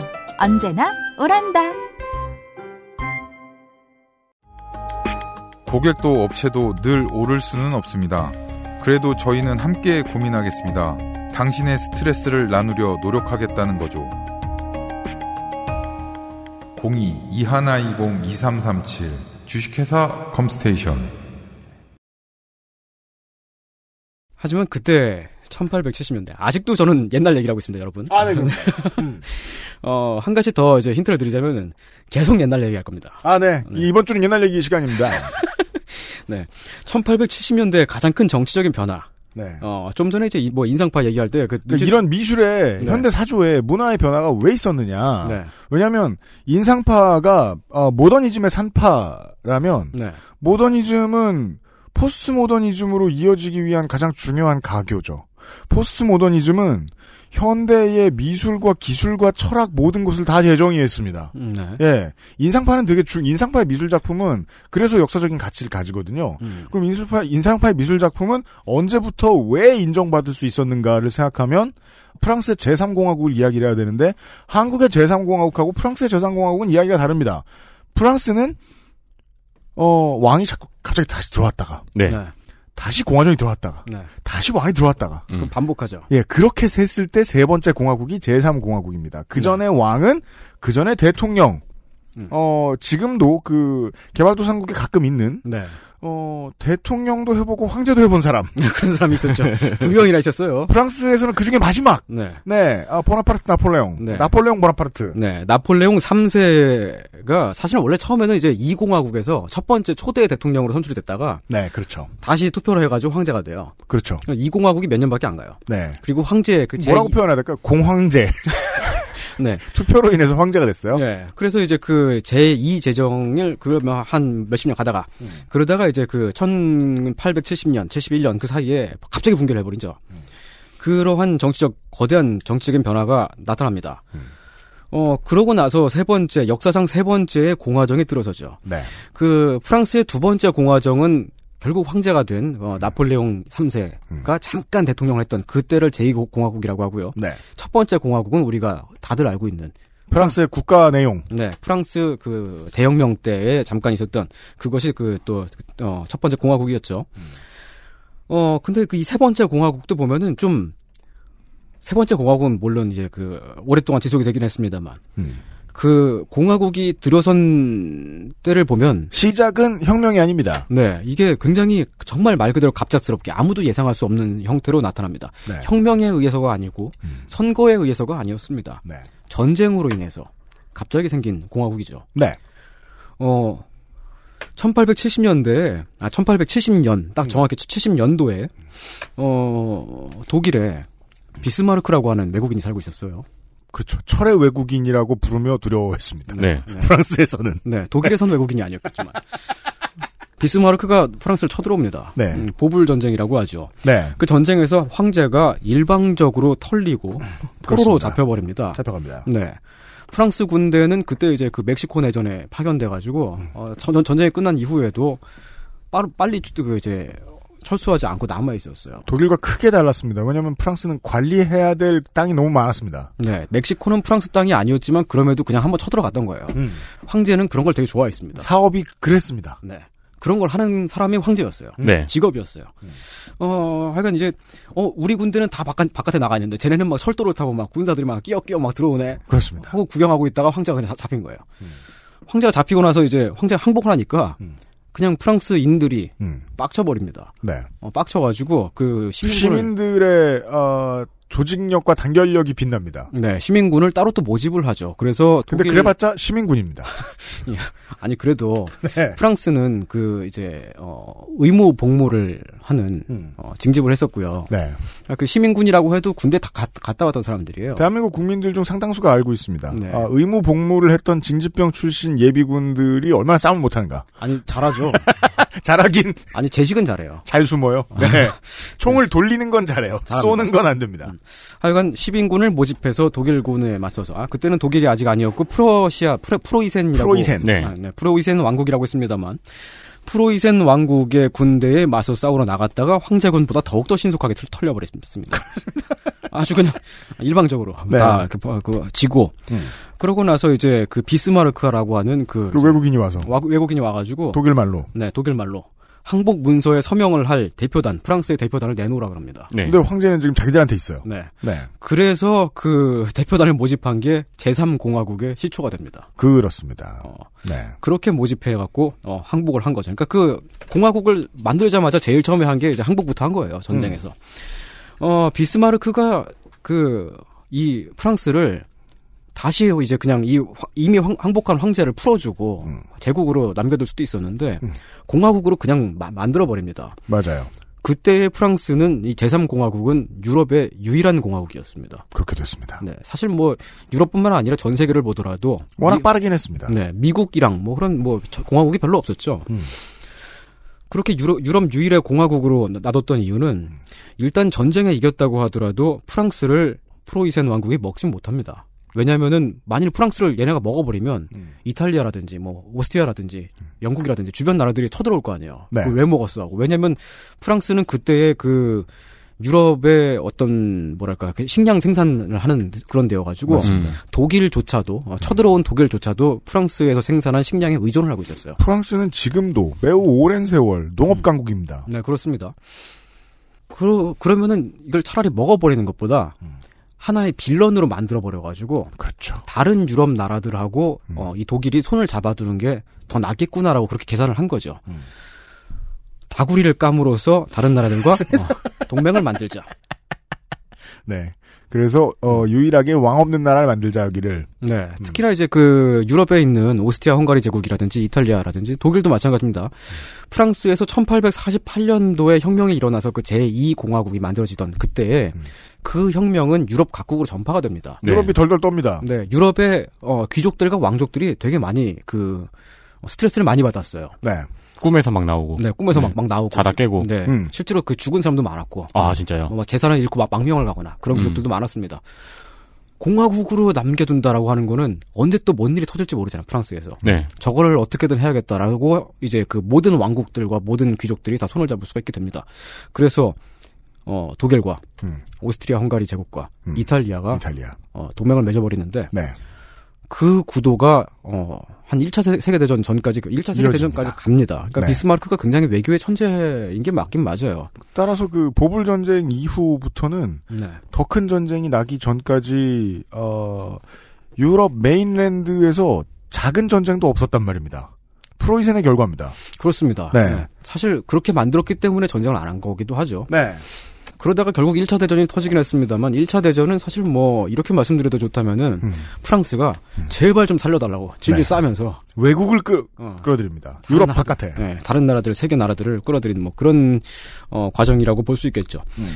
어, 하여간 프랑스는 그렇게 그렇게 해서 제3 공화국이 탄생을 했습니다만 그 특징이 있죠. 어, 물론 첫 번째 가장 큰 특징은 안보가 불안해요. 네. 일단 독일, 오스트리아, 이탈리아가 다 적대적인 관계입니다. 네. 근데 사실 근데 그 나라들은 서로 전쟁을 하고 있었거든요. 네. 프랑스가 공화국이 되기 전까지는. 음. 오스트리아, 헝가리 제국하고 독일하고 전쟁을 한 게그 네.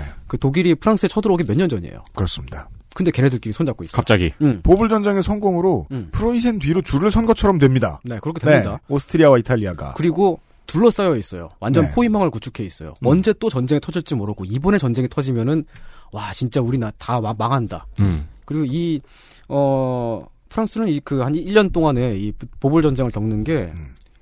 황제군이 일단 털리고 네. 시민군이 털리고 음. 그 다음에 제가 아직까지는 언급하지 않았습니다만 파리 코뮌의 그 이제 어 또 다른 이 저항군이 털렸기 때문에 네.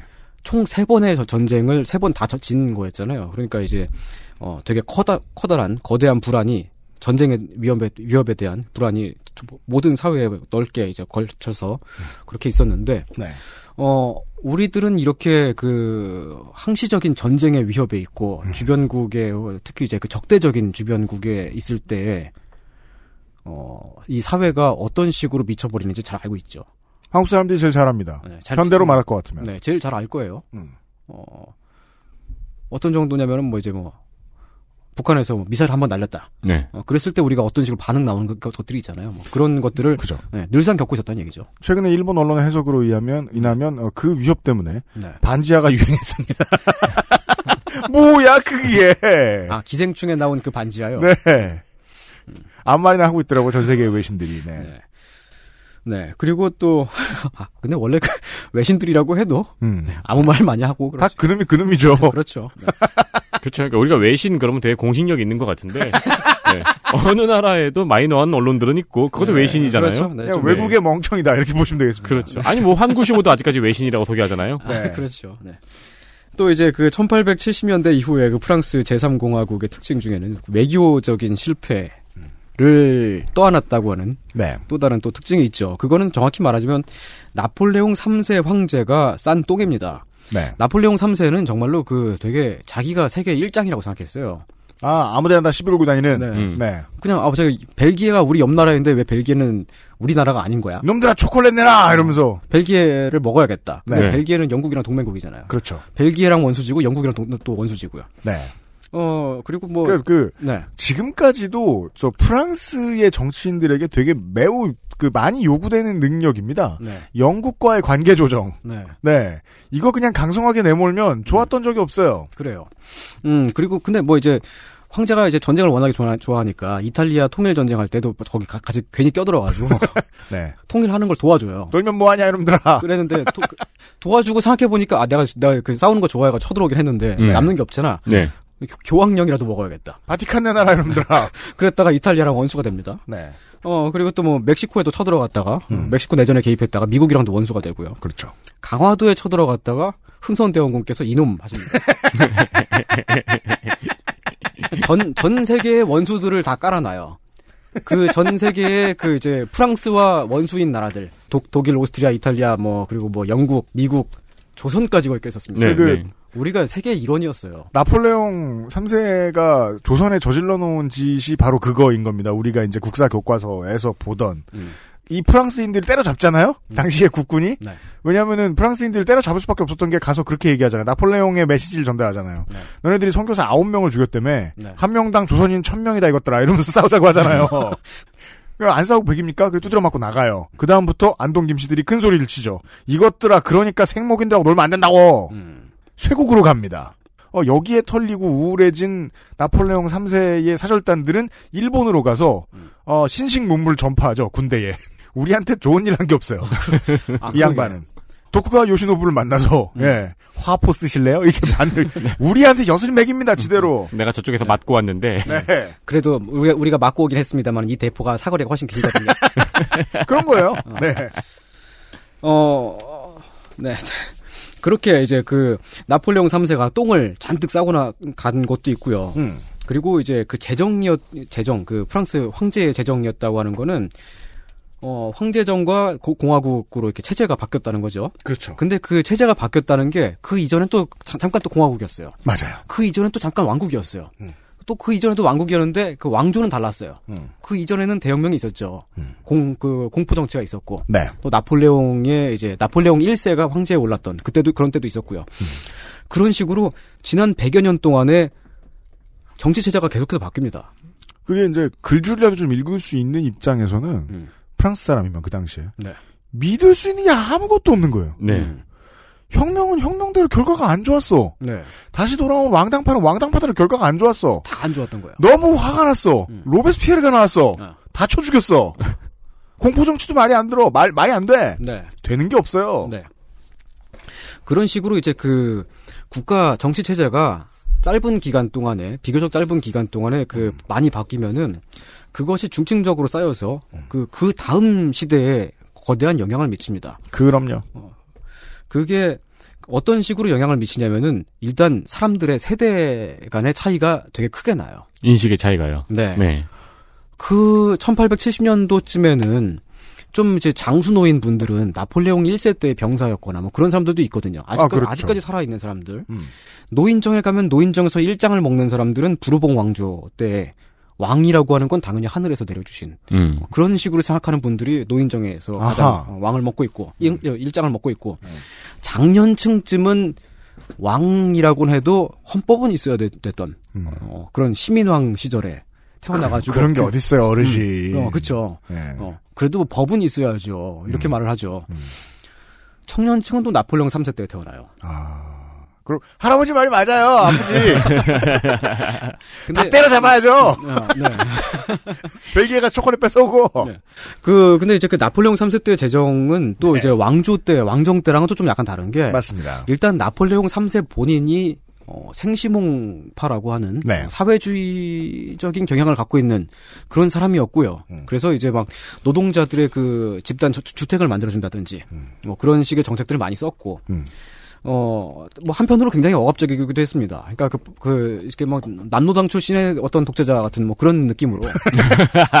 되게 뭐 그런, 그런 식인데, 어, 네. 하여간 뭐, 독재자들은 사회주의를 한 번씩 찍고 옵니다. 네, 그렇죠. 네. 그러니까 그, 그때 그, 제, 황제가 왕이랑 다른 점은, 왕은 봉건 제도의 제일 꼭대기에 있는 사람이잖아요. 네. 봉건 제도라고 하는 거는 왕이 제일 꼭대기에 있고 그 밑에 공작이 있고 뭐 그 밑에 뭐 백작이 있고 그 밑에 또 남작이 있고 등등등등인데 이게 그 군주와 가신의 관계가 네. 그냥 이렇게 바로 밑에 있는 사람하고만 되는 거예요. 음. 그러니까 그 내 부하의 부하는 나- 내 직속 부하는 아닌 거예요. 네. 약간 야쿠자 같은 형식이죠. 네. 나의 큰형님의 큰형님의 큰형님은 나의 큰형님은 아니다. 그러니까 내가 찔러도 된다. 뭐 이런 식의 관념들이 봉건 제도에는 있습니다. 음. 근데 황제라고 하는 거는 황제 1인이 가장 위에 있고 네. 그 밑에 있는 모든 사람들은 그냥 황제의 황제 가진- 거죠. 어, 황제 거예요. 네. 그게 가장 큰 차이죠. 음. 그렇게 이렇게 그 세대 간의 그런 교육받아온 어 그런 것들이 다르고 음. 경험했던 것도 다르기 때문에 관념이 다르고 세대 간의 충돌이 굉장히 크게 일어납니다. 이거는 그냥 정치적으로 좌파와 우파의 충돌이 아니에요. 이념의 충돌이 아니라 어 말하자면 시대의 충돌이었다. 세대 갈등 어마어마하다. 네. 네. 어, 이 시대의 충돌이라고 하는 거는 그 살고 있는 사람들이 사실은 같은 시대를 살고 있지 않은 거예요. 같은 시간대를 살고 있지 않은 사람들이 동시에 그냥 부딪히고 있는 음, 형태인 거죠. 네. 그럼요. 네. 또 다른 특징은 이 시대의 또 다른 특징은 국외로 망명을 갔던 귀족들 왕, 어, 그러니까 왕정을 지지했던 귀족들이 다 돌아옵니다. 그러니까 네. 황제 재정 때 그 나폴레옹 3세 때 망명을 갔던 사람들이 있, 잖아요 그, 그 음. 귀족 출신들 중에 그런 사람들이 돌아와요. 그리고 그 나폴레옹 3세 때 망명을 가 있었던 급진 인사들, 자유 사상가들도 돌아옵니다. 공화정이니까. 네. 어, 어, 이제 어떻게 됐는지 모르겠지만 아무튼 해방이 났어. 음. 독립운동 하던 사람, 사람 다 돌아오잖아요. 네. 그런 똑같은 식으로 돌아옵니다. 그리고 그 사람들이 돌아오면서 좌파와 우파, 좌우익의 정치 단체들이 폭발적으로 늘어나면서 또 역시 그 갈등으로 이어지지요. 야, 이때 파리는 참 재밌었겠네요. 이때 파리의 모습에 대해서 토요일에 좀 얘기를 할 수 있을 것입니다. 네. 사람들이 얼마나 현피를 즐겼느냐. 어, 그래, 눈 돌리면 싸우고, 저기 가면 싸우고. 현피 문화가 얼마나 대중화되었느냐. 네. 뭐 이런 네, 네. 얘기를. 술만 마시면 뭐. 그렇죠. 싸움이 늘상 일어났습니다. 니놈이 왕정을 알아! 이러면서. 아, 이제 그런 얘기 하다가 이제 집안 돈 얘기로 흘러가고. 어, 그렇죠. 네. 죽이고. 그런, 그때는 그런 참- 겁니다. 그때는 지금은 그래도 우리가 어 뭐 온라인 상에서 서로 막 욕하고 싸우고 이런 거를 되게 막 혐오와 차별이고 큰 폭력이라고 얘기를 하잖아요. 근데 저 땡도 아니죠. 프랑스, 네. 19세기는. 그때는 그냥 칼로 그냥 찔러요. 그냥. 네. 어, 막, 맘에 안 들고 싸, 막 그러면은, 어, 너, 너 나랑 이- 의견이 달라? 너 나랑 같이 현피 뜨자. 그래가지고 실제로 네. 찔러요. 그죠. 지, 어, 너, 너 여기 잠깐만 기다려! 그러고 집에 가서 렌스 가져와서 찌르고. 네, 그게 합법이었어요. 그게. 렌스. 네. 요즘은 그냥 사람 이름인데. 네. 어, 우리는 그, 그 전에 정치 세력들이 가지고 온 과오들이 켜켜이 쌓인 상태에서 다시 한번 본의 아니게 등장하게 된 공화정이 떠안고서 가야 될 문제들, 네. 당시에, 네. 에 대해서 정리하고 있었습니다. 네. 그런 문제들 가운데는 공화정의 그 공, 아, 공화국, 그러니까 그 공화정 체제의 나라, 그 국가 자체가 정통성이 없었다는 특징도 하나 있습니다. 네. 1871년도에 파리 코뮌이라고 네. 파리 시민들이 봉기를 일으킨 사건이 있었는데 파리 꼬민. 네, 그것을 공화국 군대가 진압을 하죠. 두 네. 달간 봉쇄를 하- 벌인 끝에요. 시민 자치 정부를 세워버렸는데 이것을 네. 진압합니다. 근데 그 시민 자치 정부가 일어난 명분이 뭐냐면 일단 황제군이 졌고 그 다음에 국민군이 졌잖아요. 그렇죠. 그래서 이제 파리 사람들이 아 우리는 진짜 저 독일 군들이 우리나라에 쳐들어와 저러고 있는 거 진짜 도저히 못 봐주겠다. 저 프랑스, 우리나라 군대 땡도 아니구나. 어, 그래가지고 파리에다가 이제 자기네들 나름대로의 어, 자치적인 정부를 세운 건데 그것을 어, 그 파, 어, 이제 프랑스 공화국 군대가 네. 어, 파리 시민 3만 명 이상을 어, 저승으로 보내고 학살입니다. 네, 그리고 또 진압 후에도 대량으로 숙청을 하, 는 그런 과정을 한, 어, 그런 과정으로 어, 어, 강력하게 진압을 하죠. 문제는 자체 군사력으로 혼자 해결 못했다는 겁니다. 네, 그래서 프로이센 군대를 동원해서 진압을 했다는 거예요. 음. 그렇습니다. 음. 그 파리 코뮌이라고 하는 건 뭐냐면은 이제 그 이제 최초의 사회주의 혹은 공산주의적인 그런 아, 어 근대 근대 세계에서요. 최초의 공산주의적인 그런 어 정치 체제였다고 그렇게 평가를 하, 하기도 하는데요. 어 그것은 사실 이제 샤를 푸리에라고 하는 19세기 초반쯤에 살고 있었던 그 프랑스의 사회주의 사상가의 이상을 실현했던 어 그런 자치체였다. 이렇게 말을 할 수가 있습니다. 그 그때 파리 코뮌에서 시행했던 정책들 중에는 오늘날에 좀 영향을 미친 것들이 많이 있습니다. 노동 노동자의 경영 참여라든지. 야 노동 이사제 얘기는 음. 아직도 제대로 못 나오는데 한국에서는. 네, 그때 네. 그냥 그게 실행이 됐었고요. 음. 어, 의, 무 교육 초등학교 의무 교육. 음. 어, 의무 교육이라고 하는 건 무상 교육이란 뜻이죠. 네. 그리고 최저임금제. 최저임금제도 뭐 샤를 프리에가 처음으로 제안을 했던 제도입니다만 음.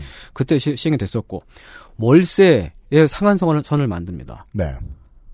집세가 너무 비싸면 사람들이 못 살잖아요. 네. 네. 상한, 상한 선을 만들고 그 다음에 정교 분리를 합니다. 정교 분리라고 하는 거는 국가가 종교의 어, 간섭, 지배나 간섭을 받지 않아야 한다. 네. 세속 국가여야 한다라고 음. 하는 식의.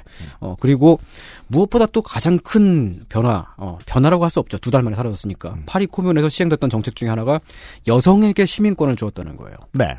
세계 최초였습니다. 음. 그리고 여성의 어, 자유로운 결혼을 허용했는데 자유로운 결혼 제도라고 하는 건 뭐냐면 이혼 이혼을 할 수 있게 해주는 음. 겁니다. 전 세계에서 아마 이것도 처, 최초였을 겁니다. 네. 역시 이렇게 막 실컷 싸우다가 네. 예를 들어 단톡방 같은 데서 음. 실컷 음. 싸우다가 음. 갑자기 현타 와가지고 위로 올려보면은 했던 얘기 계속 하고 있어요. 네, 그래요. 사실 지금 우리가 우리가 이러이러한 제도들, 이러이러한 정책들이 좋지 않을까라고 말하는 것들이 있잖아요. 네. 사실 다 100년 전, 200년 전에 다 나왔었던 얘기들이고, 네. 어, 그리고 여러 가지 시도들이 있었고, 그리고 꽤 됐어요. 네. 그 중에 일부는 조금 됐고, 음. 어, 지금 그, 어, 정착이 됐고, 일부는 아직 못 이뤘고, 그런 거죠. 네. 근데 그 파리 코뮌 때, 그, 그때에는 그 되게 기, 기이한 현상이 일어납니다. 뭔데요? 그 두 달 동안 봉쇄를 당하면서 음. 먹을 것도 없고, 물자가 부족해지잖아요. 음. 그 동안에 나도 지금 굶고 있는데, 음. 우리 집에 라면이 세 개밖에 없어요. 네. 그 중에 두 개는 저기 그, 어, 우리 그 우리 도시를 방위하고 있는 방위군 병사한테 갖다 주고 음.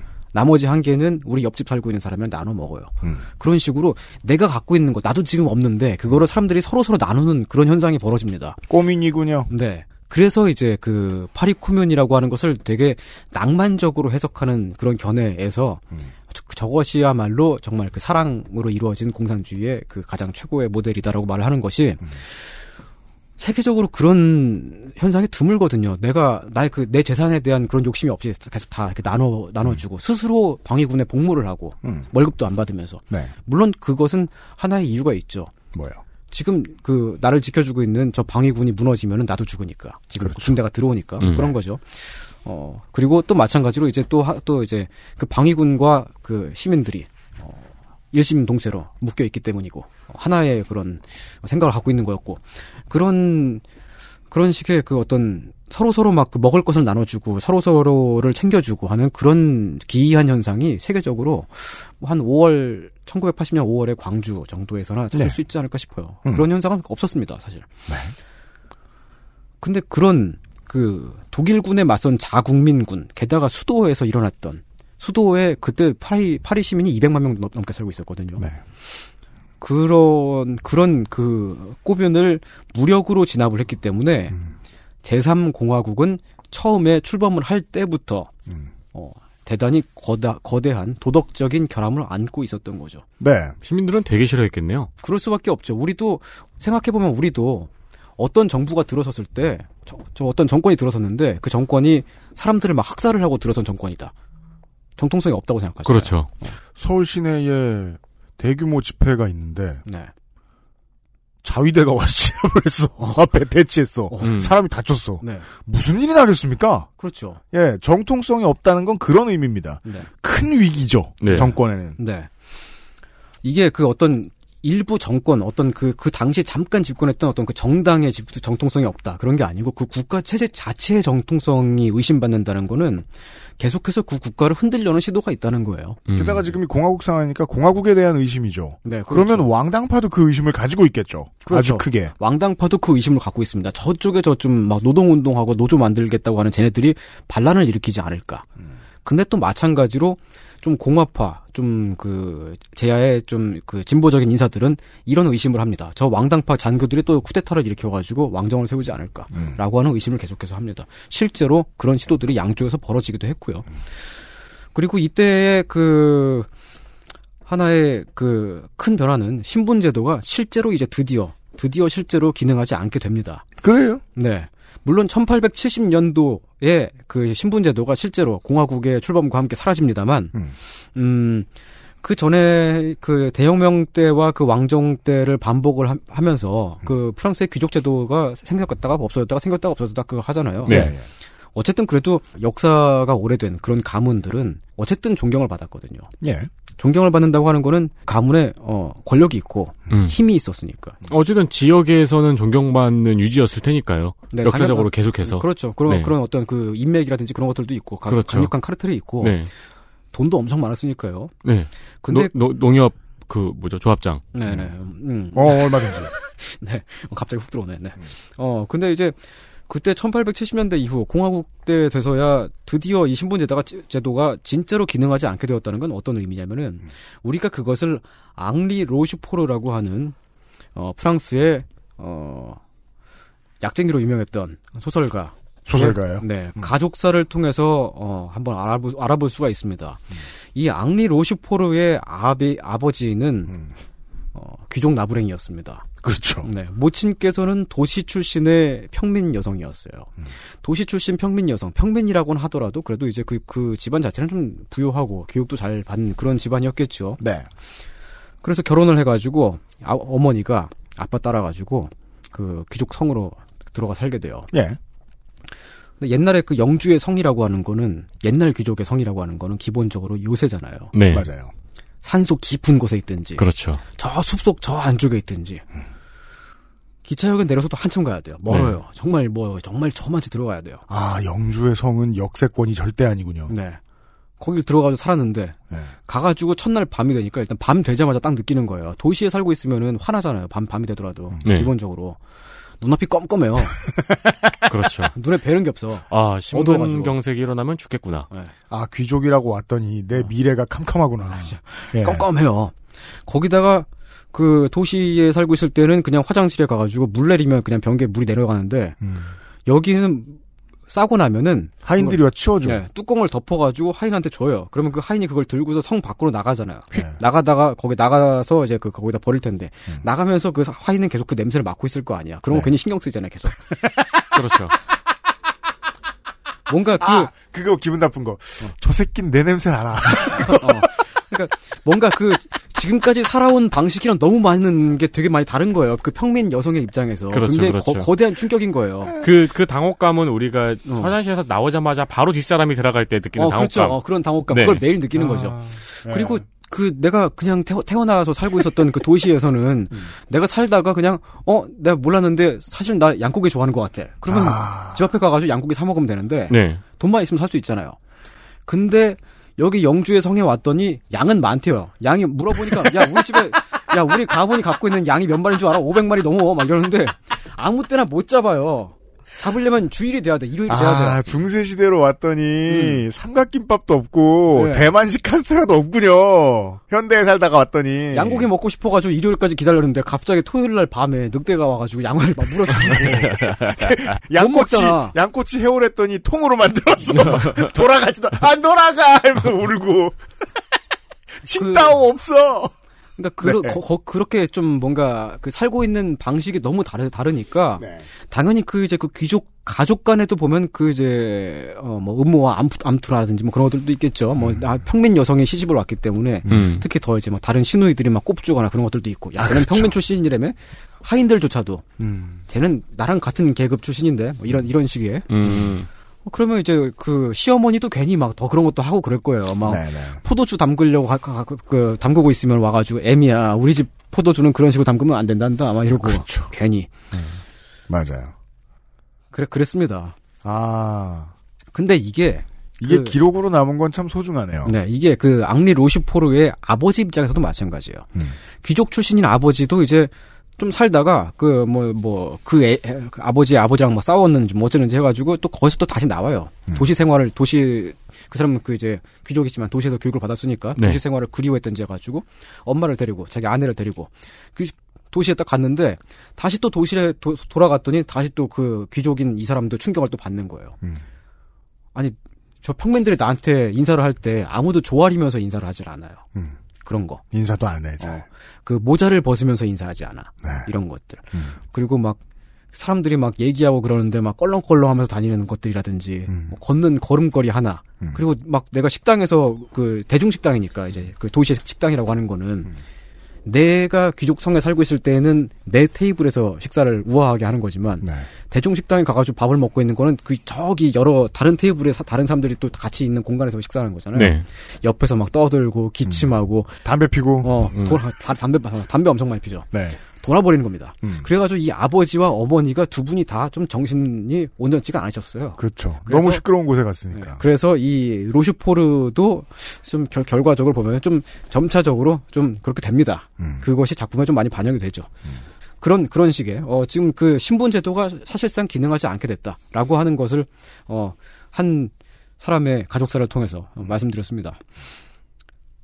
그렇게 되, 되면서 어 정부의 힘이 미약하잖아요. 그 제3공화국은 네. 기존의 질서는 이미 사라졌고 정부의 힘은 없고 아 힘이 비어 있군요. 네 명분도 없어요. 그러니까 그 정부의 정책이라고 하는 것이 그때 그때의 여론에 따라서 많이 바뀌는 모습을 그럼. 휘둘리죠. 네. 아, 이건 진짜로 서로 다른 시간대가 한 지- 공간에 있었던 거네요. 네, 그래요. 귀족의 성과 도시도 서로 전혀 다른 문명을 가지고 있었고 네. 국민들도 정부라는 통합된 정신 같은 게 전혀 부재했고 네. 이러니까 뭐 남은 건 싸울 일밖에 없죠. 그렇죠. 권력이 작아지면 이제 분열도 심해져요. 네. 그렇게 그 정치 체제가 짧은 기간 동안에 중층적으로 많이 바뀌어가지고 그 중층적으로 쌓인 그 역사적인 경험을 한 시대에 몰아서 갖고 있는 사람들을 우린 너무 잘 알고 있죠, 사실은. 네. 맞아요. 네. 네. 그, 네. 그 프랑스가 그때 막 온 국민이 둘로 또 쪼개져가지고 서로 비난하고 그러는 게 일상이에요. 음. 그때는 그냥 비난만 하는 게 아니에요. 죽여요. 그렇죠. 어, 죽이고. 너 잠깐만 있어봐. 내가 본캐로 올 거야. 이러면서 할아버지 갑옷 입고 나타나고. 그리고 정치권은 부패를 합니다. 렌스를 들고. 그렇죠. 끄닥끄닥 하면서. 아니 부패를 부패를 정치권은? 부패했어요. 네, 부패해요. 거대한 정말 어마어마하게 거대한 뇌물 스캔들이 1880년대 일어납니다. 네. 그리고 어, 이 프랑스 3공화국은 노동운동을 열심히 탄압을 하지요. 음. 군부와 정보기관이 조작을 한 공안 사건도 벌어집니다. 공안 사건은 그 프랑스의 역사를 굉장히 크게 바꿔놓은 그런 사건으로 꼽히는데 그 사건에 대해서는 내일과 내일 모레 이야기를 네, 할 거예요. 어, 조금 어, 다음번에 좀 말씀드리고요. 그럼에도 불구하고 그런 그 되게 사실 그런 시대에 살고 있었다 그러면은 저 같으면은 되게 많이 스트레스 받았을 것 같거든요. 어, 누- 우리 누구나 그랬을 거예요. 예. 나랑 말이 통하는 사람이 거의 없잖아요. 그렇죠. 다 뭐 말만 하면은 막 어, 너 나랑 얘기가 틀려 막 그럼 막 칼 들어가지고 쑤시려고 그러고. 그죠. 얼마나 스트레스 받겠어요. 너 황제빠야? 너. 네. 너 사회주의자야? 황제 중에서 또 어떤 황제? 네. 왕 중에서도 어떤 왕 어떤 왕중 하나인데. 정말 뭐 매일매일 그러는데 그럼에도 불구하고 프랑스인들은 그 시대를 1870년대부터 대충 한 1차 세계대전 이전 혹은 한 1900년, 1910년 막 그때쯤까지를 벨 에포크라고 부릅니다. 벨 에포크. 네, 아름다웠던 시절 이란 뜻이죠. 음. 지금 와가지고 생각해 보니까 야 그때가 좋았더라. 그때 그때가 좋았던 것 같아. 살기 좋았던 것 같아.라고 하는 뭐 그런 생각을 하는 거죠. 악플러들도 죽고. 아, 그거 왜 좋다고 하는 거죠? 네, 아, 근데 네. 이벨 에포크라고 하는 이런 그 개념은 왜 그러냐면은 이 다음 시대에는 세계대전이 터지잖아요. 1차 세계대전 터지고 그 다음에 잠깐 사회주의 정권이 들어서는가 했더니만 2차 세계대전이 또 터지고. 아 그렇죠. 그 뒤에 비극을 많이 경험하죠. 네. 프랑스인들은. 네. 그러니까 아 이렇게 막 세계대전 막 터지고 그랬던 시절에 비하면은 되게 많이 좋았다. 주권도 있었고. 네. 전쟁과 전쟁 사이의 시대였군요. 네. 그렇기도 하거니와 또 벨 에포크라고 하는 이렇게 말을 하고 있는 건 또 하나 이런 것도 있죠. 그 1870년부터 해서의 그 역사가 지금 현대 프랑스 공화국에 어떤 거대한 영향을 미친 우리의 조상님들 사상적 기반. 네. 네. 실제로 보면 우리 그 여러분이 만일 프랑스에 여행을 가신 분들이라면 다 아시겠지만 지하철역을 가든 버스역을 가든 어떤 길거리를 지나가든 다 그냥 사람 이름입니다. 근데 그 사람들이 누구냐? 네, 역 이름이나 뭐 그런 것들. 어지간하면 다 프랑스 3공화국 사람들이 제일 많습니다. 그렇군요. 음. 네. 아, 그렇습니다. 우리는 네. 프랑스 3공화국 시절에 대한 이야기들을 계속해서 나누고 있었습니다. 네. 이상평론이에요, 이번 주에. 네. 스팀펑크의 시대입니다. XSFM입니다.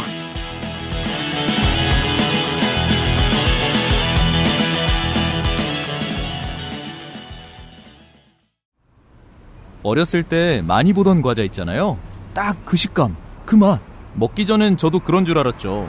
근데 처음 씹는데, 어, 뭐지? 했어요. 왜 안 딱딱한 거지? 어? 근데 왜 달지 않고 담백한 거지? 손을 한번 대면 나도 모르게 계속 먹는 거 있죠? 이 맛있는 거, 이거 뭐예요? 시작하면 멈출 수 없다. 잘 만든 수제 강정. 언제나 우란다. 구스베리 추출물로 모근을 더 건강하게 자연 유래 성분으로 자극 없는 세정력 뛰어난 보습 효과와 영양 공급까지 Big Green. 이젠 탈모 샴푸도 빅그린 hair loss 샴푸. 아, 긴 선생의 이야기를 듣다 보니 문득 광고를 하고 싶어졌습니다. 빅그린에서 신제품이 출시되었습니다. 간만에 신제품입니다. 네. two three natural daily scalp 샴푸, 일명 two three 샴푸죠. 우리가 알고 있는 그 어, 빅그린의 스테디셀러이자 베스트셀러입니다. 어, 이 제품이 출시된 지 3년 만에 업그레이드 된 새 상품을 선보입니다. 네, 저희한테 들어와 있어요, 지금. 그렇습니다. 이름하여 two three sensitive scalp 샴푸. 성격이 민감한 사람들이 쓰는 샴푸입니다. 그게 아니고 사실은 두피, 민감 두피용에 더 적합하게 바뀐 샴푸입니다. 기존 제품에서 두피에 탄탄한 보호막을 만들어줄 수 있는 유산균 콤플렉스를 첨가했답니다. 네, 유산균 없다고 막 화가 나 있는 상태를 뜻하는 말이 아닙니다. 유, 그러니까 나의 유산균은 너무 못생겼어. 네, 보- 복잡한 유산균입니다. 네. 유산균 콤플렉스를 첨가한 제품입니다. 거기다가 판테놀, 콜라겐, 엘라스틴과 같은 성분을 다량 사용하였습니다. 아로마 블렌딩 오일을 사용해서 두피를 편안하게 해주고요. 물론 제품의 아로마 향을 원치 않는 분들을 위해 fragrance free 제품도 있습니다. 향이 없는 제품이죠. 예. 반가운 소식이 또 있습니다. 같은 용량 대비 기존 제품에 비해서 출시가를 낮췄습니다. 빅그린 제품의 성능은 인정하지만 기존 샴푸에 비해서 가격이 조금 비싸다라고 생각했던 분들에게는 좋은 소식입니다. 물론 액세스몰에 가시면 그보다 더 싸게 빅그린을 국내 최저가로 만나보실 수 있습니다. 어, two three 샴푸잖아요? 네. 이 two three라는 이름 안에 뭔가 의미를 집어넣어야 돼요. 음. 조단 백넘버 말고도, 네. 제 생일 말고도, 음. 사용 후 불만족하면 23일 안에 환불이 가능합니다. 그렇습니다. 빅그린만의 자신감을 볼 수 있는 정책이지요. 네, 4, 5 이렇게 해놨으면 큰일 날 뻔했습니다. 아, 그렇죠. 네. 뭐, 365 샴푸 이랬으면은, 네. 물론 아직 환불을 원하는 고객을 보지는 못했습니다. 못했습니다. 네, 액세스몰에서 만나보세요. 네. 빅그린은 시작이 조금 어려울 수 있어요. 음. 드봉보다 비싸니까요. 그렇죠. 하지만 한번 사용하면 확실히 좋다는 걸 느낄 수 있습니다. 그리고 그 새 샘플을 받아봤거든요. 네. 물건을 보자마자 예전 저 제품하고 다르게 투명병의 스티커예요. 보자마자 느낌이 들어서 어, 빅그린 사장님은 분명 이걸 했을 것이다 하고 스티커를 바로 뜯어봤어요. 네. 쉽게 싹 뜯깁니다. 역시 이런 거 디테일 하나 알아줘야 돼요. 빅그린 신제품 나왔습니다. 네, 민감한 사람들이 쓰는 sensitive 응? scalp 샴푸.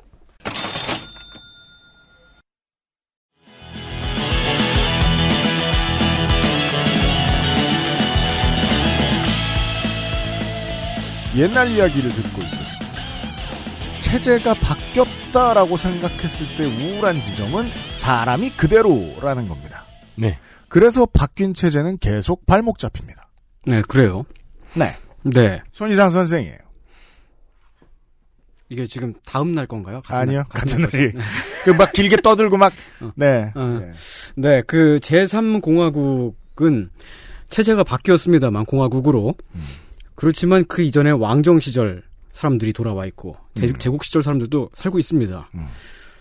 첫 번째 그 국회의원 총선에서 이첫 번째 국회의원 총선은 이제 어 그거죠. 항복 문서에 서명할 대표단이죠. 아, 예, 예. 네, 그 대표단을 뽑는 제, 근데 대표단이기도 하지만 또 동시에 이제 재헌 의회 음. 헌법을 만들기 위한 어 그런 의회 선거이기도 했습니다만 이게 선거에서 왕당파가 음. 과반 다수를 차지합니다. 와우. 62%를 득표를 해요. 전체 60, 638석 중에서 396석. 상당히 많은 수치죠. 나머지는 공화파와 자유당, 급진당 등등을 합쳐가지고 35% 정도. 어, 그리고 보나파르트 황제의 관료였던 사람들이 오. 한 3, 3% 정도. 어. 3%면 그다지 많지는 않죠. 예. 네. 그래서 이제 그 공화국의 헌법을 만드는데 시간이 오래 걸려요. 몇 년 걸렸습니다. 와, 그럼 이 왕당파들은 선거 운동할 때, 네. 뭐, 투표로 저를 뽑아주시면 투표를 없애버리겠습니다. 어, 이런 그런, 거네요. 그런 거죠. 그러니까 이게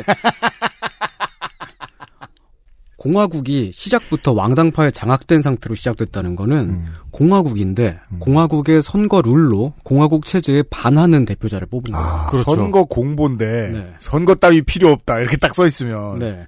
예. 실제로 왕정으로 돌아갈 뻔했습니다. 왕정으로 돌아갈 가능성이 가장 컸어요. 선거는 인생에 한 번이면 족하다. 네. 왕정으로 바로 돌아가지 않았던 이유는 뭐냐면은 못 왕- 살겠다 황제 추대. 네. 네. 왕- 한 번은 해야 된다. 왜냐면 내가 당선돼야 되니까. 아니 아무튼 왕정으로 돌아가지 않았던 이유는 왕당파가 크게 이제 정통파, 그러니까 부르봉 왕조를 지지하는 정통파와 그리고 오를레앙파라고 해서 루이 필립 시민왕을 음. 지지하는 입헌군주제 지지. 네, 네. 그 이제 오를레앙파로 나뉘어져 있었습니다. 정통파는 어, 샹, 샹부르 백작 앙리 5세를 지지를 했고요. 이 앙리 5세는 부르봉 왕조의 마지막 왕인 샤를 10세의 아들이었습니다. 그 아들이었는데 이 어, 샹부르 백작이 10살인가 그랬을 때 혁명이 일어나가지고 샤를 10세가 탄핵이 되죠. 예. 그 탄핵에 찬성을 하고 그, 그 탄핵을 찬, 어, 뭐야, 주도한 사람들이 오를레앙파인 거예요. 그러니까 같은 왕당파라고 하더라도 서로 완전히 원수지간인 거죠. 네. 아하. 탄핵도 하고 막 그 옥스를 들고 튀기도 하고요. 네. 음. 근데 거기다가 또 이제 시민왕 루이 필립이 왕이 될 때 그 루이 필립은 샤를 10세가 자기 어린 아, 어린 아들 이 아- 샹부르 백작을 좀 기르기 위해 가지고 섭정으로 앉혀뒀던 사람이었어요. 섭정으로 앉혀놓고 혁명이 일어나니까 군대를 맡겨가지고 가가지고 진압하고 와라. 그랬더니 배반을 때려가지고 그렇죠. 궁정으로 쳐들어와가지고 오. 아, 왕을 몰아내고 지가 왕이 된 거예요. 음. 어디서 회군을 한 거죠? 궁궐 앞에서. 아, 네. 아, 군- 궁궐 앞 회군. 굉장히 빠르네요. 위화도에 비하면. 나갔다가 나가는 순간부터 나가는데 저기 그막그 부자들 막 시민들이 있잖아요. 그러니까 네. 그 부르주아 상류층들이 와 우리의 새로운 왕이 왔습니다. 어 내가 왕인가? 나 그럼 다 돌아가갖고 일단 저기 원래 있던 전에 왕을 내가 왕인지를 내가- 확인하고 응, 확- 확인하고 확약을 아. 받았어요. 재식이 잘 돼 있는 군대였네요. 뒤로 돌아왔을 때 다르게 바로 그리고 입헌 군 주제에 동의하시면 당신을 왕으로 어, 밀어드리겠습니다. 또 확인하고 돌아가가지고 어, 배반을 때렸죠. 음. 진짜 그러니까 이 두 파벌이 그 서, 로 완전히 막 그냥 원수인 거예요. 이게 그냥 단순히 그냥 그 왕만 바뀐 게 아니고 그때에도 체제가 바뀌었고요. 그리고 부르봉 왕조에 있었던 그 봉건 귀족들이 대, 대다수 망명을 갔습니다. 망명을 떠날 수밖에 없었던 이유가 그때 일단 원래 있었던 귀족제를 없애고 네. 새로운 귀족을 만들어요. 네. 그러니까 이 쪽에 그 많이 다른 거죠. 근데 그 이 정통파하고 오를레안파가 이제 이렇게 되어 있는데 근데 어쨌든 간에 그 왕위 계승에 관한 법은 사라지긴 했지만 원래의 법에 따르면은 그러면 정통 후계자, 정통 그 왕위 계승자는 어쨌든 화- 샹부르 백작이 될 수밖에 없었어요. 예, 예. 그래서 이제 그런 그 뭐랄까 샹부르 백작을 지지하는 그런 그 정통파는 되게 그 원리 원- 원칙만 많이 따지고 되게 그 그러니까 가장 수구적인 사람이라고 할수 음, 있겠죠. 네. 뭐, 뭐 그런 그런 사람들이 있고 근데 이 문제는 뭐냐면은 샹부르 백작이 나이가 이 이때는 이미 많아 많아요. 고- 되게 막 고- 고령이 되어 있어요. 네. 고령이고 10살 때 그 혁명이 일어났을 때 쫓겨나가지고 전생에 걸쳐가지고 망명 생활을 합니다. 아무것도 배운 게 없어요. 음. 그냥 떠돌이 생활, 생활만 하고 그러고 나서 돌아온 거예요. 나이는 캠핑 기술은 늘었겠네요. 캠핑 잘하고 네. 자취 생활 잘하고 그렇죠. 그렇죠. 라면 잘 끓여요. 네. 라면 잘 끓이는데 텐트를 막 2분 음, 만에 자식이 없어요. 넓은 뭐 이파리 같은 걸로 밥 짓고. 어, 그렇죠. 프랑스 연잎밥. 그렇죠. 네. 아, 그러니까 이제 망명 생활을 계속 해왔으니까 그 결혼을 하긴 했지만 그 뭔가 건강이 안 좋았는지 아무튼 그 이 사람이 그 고자였다는 썰이 있거든요. 네. 자식이 없었습니다. 나이는 많고 배운 건 없고 시키코몰이에요. 되게 아, 예. 어, 다른 사람들을 만나는 걸 되게 꺼려요. 되게 혼자 있는 걸 좋아하고 음. 사람들을 만나면은 좀 잘 얘기 잘 못하는 성격. 이런 사람이 매우 보수적인 집단의 기수 역할을 했다. 네. 네. 얼굴 역할을 했다. 네. 이 사람이 이끈 게 아닙니다. 그냥 이제 시킨 대로 한 거죠. 네. 가장 어. 혈통으로 가장 정통성이 있었던 사람이었으니까요. 네네네. 그리고 오를레앙파는 그 정통파하고 다르게 일단 지지 세력 자체가 좀 중, 중산층 이상, 부르주아 이상의 네. 사람들 더 좀 교양이 더 많이 있고요. 정통파랑 오를레앙파가 다른 점이 뭐냐면은 정통파 같은 경우는 지구가 둥글면 큰일 나는 줄 알아요. 음. 그게 뭐예요? 다 떨어져 죽고 막. 근대 과학을 잘 몰라요. 이게. 아, 예, 예, 예. 지구가 둥글면 안 되고. 정통파의 특성입니다. 네. 그 카톨릭 종교를 가장 보수적으로 해석해가지고 남자랑 여자가 부부가 이혼을 하게 되면은 지옥 가는 줄 알아요. 아, 예. 그렇게 해석한 사람도 음. 있다고 하죠. 예. 또 뭐 이제 그 콘돔을 끼면 지옥 가는 줄 알아요. 와, 낀 것만으로? 네. 그 콘돔을 사용하면 안 돼요. 아무튼. 그렇죠, 그렇죠. 참고로 콘돔은 프랑스 사람이 만들었는데 네. 콘돔 백작이 만들어서 네. 콘돔입니다. 아, 네. 어, 그리고 뭐 그 교육을 후손들은 짜증 나겠네. 네. 그러니까요. 네. 전 세계에서 콘돔 주세요 이러고 있는데. 그 교육을 이제 그 의무 교육, 무상 교육을 하게 되면 그러니까 그 국가가 그 교육을 시키게 되면 또 그것도 지옥 가는 줄 알고 음. 그런 종류의 사람들이 정통파였다면은 그래도 오를레앙파 사람들은 그나마 좀 그 대화는 되는 사람들, 얘기는 되고 지구가 둥글다는 걸 알고 있고 예. 어 그런 사람들이 어 그리고 또 이제 그 뭐야 생물이 진화한다는 것도 알고 있고 음. 그런 사람들이 이제 오를레앙파라고 할 수 있죠. 증, 증기 기관이 우리의 생활을 풍요롭게 해준다는 것도 알고 있고. 네. 근데 이제 그 정치적으로는 뚜렷하게 보수적인 견해를 갖고 있는 사람들입니다. 그러니까 뭐라고 해야 되나 그 민족주의적인 경향이 상당히 일단 강하고요. 민족주의적인 경향이 어떤 식으로 표출이 되냐면은 이 당시에 보수적 민족주의를 우리가 쉽게 관찰할 수 있는 게 알퐁스 도데라고 하는 소설가가 있잖아요. 네. 마지막 수업. 네. 알- 알퐁스 도데의 마지막 수업을 보면은 그게 이제 그 보불 전쟁 끝난 직후에 보불 전쟁 마지막에 결국 그 보불 전쟁으로 인해서 프로이센과 프랑스가 약조를 했던 것 중에 하나가 그 지역이 어디죠? 알자스와 로렌이죠. 네, 알자스 로렌 지방 하량이잖아요. 네. 그래서 알자스 로렌 지방의 어떤 학교의 프랑스어로 하는 마지막 수업에 대한 얘기죠. 네, 네. 네. 그러니까 그 알자스와 로, 로렌이 이제 독일 땅이 되게 됐으니까 지금부터는 프랑스어 교육을 하지 않는다 해가지고 그렇죠. 그 이제 선생님이 들어와갖고 그 칠판에다가 마지막으로 불어로 어. 어, 이제 프랑스 비바 라 만세. 프랑스. 네. 음. 프랑스 만세라고 딱 쓰고 네. 그리고 딱, 딱 소설이 끝나죠. 음. 말도 안 되는 소리입니다. 맞아요. 그 얘기할 줄 알았어요. 아니, 다 좋은데 결론이 왜 이래? 이런 생각은 어릴 때도 했거든요. 아니, 아, 그, 그거, 그것도 그렇지만, 알자스와 로렌은 원래 독일 땅이었어요. 근데 프랑스가 아. 옛날에 도, 그 전쟁을 해가지고 한 100년쯤 전에 뺏은 거예요. 아, 그래요? 아, 그래요? 네, 그때 그 당시에도 독일어 사용 인구가 프랑스어 사용 인구보다 더 많았습니다. 알자스 로렌 지방은요. 아, 그러면은 그거는 아, 개구라야? 강점기에 일본어 교사가 우리나라에서 되게 슬퍼하면서 천황폐와 만세 쓰고 간 거네요? 그런 느낌이죠. 그거를 막 되게 감성 있는 느낌으로 읽은 네. 거고. 아, 물론 이제 알자스는 지금 이제 다시 이제 프랑스 땅이 돼가지고, 네. 거기에 스트레스, 스트라스부르, 그, 스- 아, 스트라스부르라는 도시가 있죠. 거기에 이제 그 유럽 연합 본부가 있는데, 아무튼, 그런 것이 이제 그때 그 어떤 민족주의적인 경향이었다. 어, 말을 지어낸다. 민족주의는 말을 지어내요. 네. 많이 음. 지어내요. 다른 사람들보다. 네. 이렇게 그 두 파벌의 왕당파가 음, 있었고 두 파벌이 어느 한 파벌도 단독으로는 과반을 차지하지 못했습니다. 음. 둘을 합쳐서 62%였는데 음. 그래도 이제 그 오를레앙파가 조금 더 많았어요. 조금 더 많았지만 아무튼 둘 합쳐가지고서만 과, 과반이 되는 정도. 그 왕정으로 돌아가지 않게 된 또 또 다른 이유는 전쟁 배상금을 물어야 되잖아요. 독일에. 근데 지금 당장 왕정으로 딱 복귀를 해버리면 네. 그 전쟁 배상금을 내는 문제를 그 바로 다음 그 정치 체, 어, 주체가 물어야 되잖아요. 네, 네. 근데 전쟁 배상금을 어마어마하게 많은 양인데 그걸 내려면 긴축이 불가, 불가피합니다. 음. 일단 뭐 공무원 연금, 아 공무원 급여 대폭 삭감, 삭감할 게 틀림없고요. 병사의 급여는 이미 삭감하기로 했어요. 병사들, 그러니까 그 전쟁에 나가서 싸운 병사들인데 지긴 했지만, 음. 근데 그 급여를 또 짜- 거기서 또 짜- 자르는 거예요. 아, 반발이 나지 않을 수가 없습니다. 그렇죠. 그러면은 이건 그 양쪽 그 두 왕당파가 서로 계산을 때려요. 음. 내가 지금 먼저 먹으면 그러면 내가 비난을 다 맞겠지. 아. 누군가가 먼저 대신 저걸 다 내주고 그 다음번에 왕을 세워야 돼. 배상금은 폭탄 돌리기군요. 네. 그렇기 때문에 그걸 하기 위한 그 이제 전쟁 배상금을 내고 그 긴축을 하면서 욕을 처먹이기 위한 음. 그 하나의 그 전 단계로서 그렇게 해서 그 공화국을 그러니까 무슨 말인지 알겠습니다. 양쪽의 왕당파들이 다 음. 공화정을 때려잡고 다시 군주정으로 돌아가고 싶은데 네. 그러자니 지금 음. 돈 내는 게 무서워서 어, 사람들이 혁명이라고 오해할 수도 있는 그 공화정을 그냥 두기로 당분간. 네. 어차피 다음에 올라올 애들은 전쟁 배상금 때문에 엄청난 비난을 받고 후퇴할 수도 있어. 네. 그때 올라가면 꿀이지. 네. 그래서 이제 그 바로 다음 번을 그 포석을 위해서 그럴 땐 야당 역할 하고 있는 게 마음 편하죠. 네. 그 바로 다음 번에 이제 그 왕을 앉혀가지고 왕정으로 돌아가기 위한 그 포석을 위해서 이제 그 첫 번째 헌법을 잘 만들어야 되잖아요. 네. 그걸 깔아야 되니까. 네. 그걸 좀 불리한 조항이 있거나 그러면 안 되고 쿠데타하기 쉬, 쉬워야 되고 예. 그런 그런 것들을 하- 그런 것들을 하기 뭐? 위해, 위해서 헌법을 만드는데 시간이 오래 걸린 거예요. 몇 년 동안 걸린 거예요. 네. 그리고 그 만든 헌법은 단 한 표 차이로 의결이 됩니다. 음. 계속해서 반대가 있었다는 얘기죠. 네. 공화국 헌법을.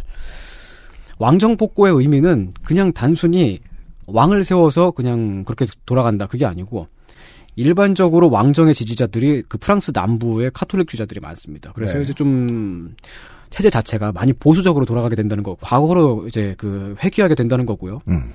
그 사람들은 이제 그 특히 이제 그 정통파 지지자들 계층, 계- 계층 같은 경우에는 그래요. 사람이 많이 아프다. 윤 기자님이 지금 병에 걸렸어요. 그러면 도시에 살고 있는 중산층 부르주아들은 병원에 데리고 가지요. 네. 의사한테 보입니다. 저쪽 지방에 살고 있는 카톨릭주의자들은 신부님을 모셔와요. 그렇죠. 그리고 아픈 사람을 침대에 묶어요. 그리고 때려요. 막 성수를 부으면서. 안 아플 때까지 때려? 예, 그리고 계속 때려요. 그러니까 귀신이 들었다고 생각하는 거예요. 그럼 제가 그 신부님 어머니 이야기를 해야죠.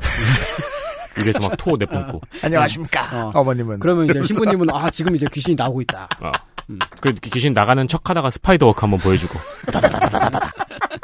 아, 그게 원전이 있었군요. 근데 그게 19세기까지도 그런 걸 하는 사람들이 있었다는 거예요. 물론 음. 지금도 이제 그 카톨릭 교회에서는 아직까지 엑소시즘을 인정을 하고 있다고 합니다만은 네. 지금 사실 실제로 하진 않잖아요. 잘. 근데 그때는 그걸 정말 진지하게 받아들이는 사람들이 있었고. 종교와 의술이 하나이던 시절. 네. 어, 뭐, 온 나라에 다 있어요. 아직도 그런 나라 있다고 하잖아요. 근데 19세기의 프랑스는 아마 전 세계에서 그 당시 뭐 가장 뭐 이제 그 앞서 있는 뭐 그런 나라들 중에 하나였다고 할수 그랬겠죠. 있는데 네. 그러면 그냥 프랑스의 그냥 일반인들이 보기에 저 왕, 왕당파 특히나 더저 정통파 왕당파 부르봉파 왕당파 쟤네들은 아 진짜 상종을 못하겠다 음. 이러는 거예요. 그러니까 음. 그 반대하는 반발도 굉장히 많았어요. 쟤네들은 안 된다. 정말 아. 제 저것만은 안 된다. 너무 낡았다. 예. 정말 아. 그 살고 있는 시대가 진짜 다 달랐던 거예요. 이게 무슨 얘기인지 알 것 같아요. 예. 우리도 무언가를 지지하고 무언가를 싫어하고 호를 구분할 때, 예. 아, 저건 그, 아무리 그래도 너무 낡았네. 예. 라는 생각이 드는 경우도 있잖아요. 많죠. 네. 어, 뭐 어떤 정치인이 또 막 그 연설 연상에 올라가지고 아 여자는 집에서 밥 밥이나 하면 되지 뭐 그런 연설을 했던 한 작년 재작년쯤에 그렇죠. 어 그런 분이 계셨죠. 네. 네. 지금은 뭐 기믹이 콜라이신 분. 예 네. 소다수이신 분. 빨간 넥타이 좋아하시고 네. 어, 이번에 서울로 출마하면은 황교안 대표의 그 뭐야 같이 춤추는 것밖에 안 된다고 하셨던 백댄서가 된다. 뭐 그런 사람이 있는데 그래서 양산 을루 가서 메인 댄서가 되겠다. 네 근데 그걸 딱 보면은 이제 너무 어처구니가 없는 말이니까 그냥 일단 처음에 웃겼다가 네. 그랬다가 아 저기 저 사람이 실제로 저렇게 하는 게 뭐 진짜로 그 정치 정책이 되면은 큰일 나겠구나. 어 그죠 그걸 요즘 한국의 정치 용어로 야당복이라고 하는데요. 네. 네. 이때 사람들 이때 프랑스 사람들도 아 저렇게 가면 안 되겠구나라고 하- 그렇게 바, 그 받아들인 사람들도 많이 있는 거죠. 네. 왕정으로 돌아간다 다시 쫄바지를 입는다는 의미예요. 추가 아. 튀어나와요. 아, 그렇죠. 멀리서도 볼수 있어요. 툭 튀. 어. 아, 그, 성별 구분 용이, 의 시대. 음. 그래서 이제 대통령을 뽑습니다. 아무튼 음. 어, 그 공화국 체제에서 네. 대통령은 전쟁 항복 문서에 서명하라고 바지로 앉혀둔 사람이라고 두 왕당파는 생각을 했겠죠. 원래 바지로 앉혀놓은 사람이 뭘 하나씩 꼭 합니다. 네. 그 이제 첫 번째 대통령이 아돌프 티에르라는 양반인데 원래는 옛날에 그 루이 필립 1세 때에 시민왕 때에 거기 그 그쪽 파였다가 음. 나폴레옹 3세가 황제가 되고 나서 또 다시 그 황제를 빨아요. 그래서 네. 팽을 당했던 사- 사람이에요. 아. 그러니까 이제 이 사람은 약간 그 팽당한 사람이기 때문에 공화파하고도 어- 어느 정도는 얘기가 되고 음. 그리고 황제파였던 적도 있기 때문에 황제파하고도 약간은 얘기가 되고 음. 그리고 기본적으로는 아무튼 다시 이제 그 어 뭐야 오를레앙파에 속한 형태로 그렇게 돼 있습니다. 각, 각, 그, 세력에서, 예. 쟤는 우리 편이야. 예. 쟤는 좀 멍청한 우리 편이야. 라고 생각할 수 있는 인물이네요. 근데 막판에 보수의 얼굴 노릇을 하러 갔다가, 예. 내 자리도 있을까 하고 기웃거려요. 예. 김병준이죠. 애쓰지 않겠습니다, 정치 여러분, 지금부터는. 아, 너무 애썼네요. 아니 근데 이사 근데 그 아돌프 티에라 같은 경우는 뭔가 좀 자기가 욕심을 품을 만도 했었던 게 왜 그러냐면 음. 그냥 이제 어 두루두루 무난한 정도의 그런 바보지만 두루두루 무- 무난한 그런 정도 사람만은 아니었던 게 네. 그때 그 국회의원 선거가 한 사람이 여러 곳에 출마를 할 수가 있었어요. 와. 그래서 그런 세상은 돌아와선 안 돼요. 그렇죠. 네. 왜냐면 황영철 의원은 죽을 거예요. 이미 5군을 돌아다녔는데. 네. 선거운동 한 번 하려 그러면 뭐 엄청 네. 다르겠죠. 그러니까 그 한 사람이 그막그 의석을 두 개 세 개씩 가질 수도 있어요. 음. 네. 근데 이 사람은 어, 몇 곳에서 선, 선출이 됐냐면 86곳에서 선, 선출이 됐어요. 자기 혼자서 86표를 행사를 하는 겁니다. 국회에서. 그러면 몇 년 정치 안 했는데 네. 백선이 너무 어, 그렇죠. 지금 뭐 아베 집안 뭐 상대도 안 되네요. 그러니까 아돌프 티에르 혼자 혼자서 작은 정당보다 더 큰 거예요. 그러네요. 더 크고 그리고 무엇보다 이 사람이 전쟁 배상금을 성공적으로 잘 갚았어요. 그 아. 일은 잘했나 봐요. 일은 아, 잘했고 얼굴마담 일을 정말 잘했네요. 네. 일을 잘했던 것도 있고 첫 번째로 그다음에 두 번째로 이제 프랑스인들도 아 저 독일 군들이 전쟁 끝나고 나서도 전쟁 배상금 다 낼 때까지 점령 상태로 철수하지 않고 있었거든요. 네. 그러니까 철수하지 않고 있으니까 맨날 와가지고 막 여- 여러 가지 막 문제들이 있잖아요. 음. 빨리 쟤네들 몰아내야겠다. 그래서 막 프랑스 사람들이 자기 재산을 털어가지고 혼납을 합니다. 음. 다 모아가지고 냅니다. 그리고 되게 빠른 순간에 비스마르크도 놀랄 정도로 단 몇 년 만에 그걸 다 갚아가지고 어 그 점령 상태를 종식을 시켜버려요. 아무도 예상을 하지 못했던 결과죠. 네. 그러니까 이 아돌프 티에르는 일단 자기가 뭔가 했다라고 하는 이 경력이 있고 그리고 자기 스스로 혼, 자기 혼자서도 86석이라고 하는 한 그- 일이 있다. 네. 네.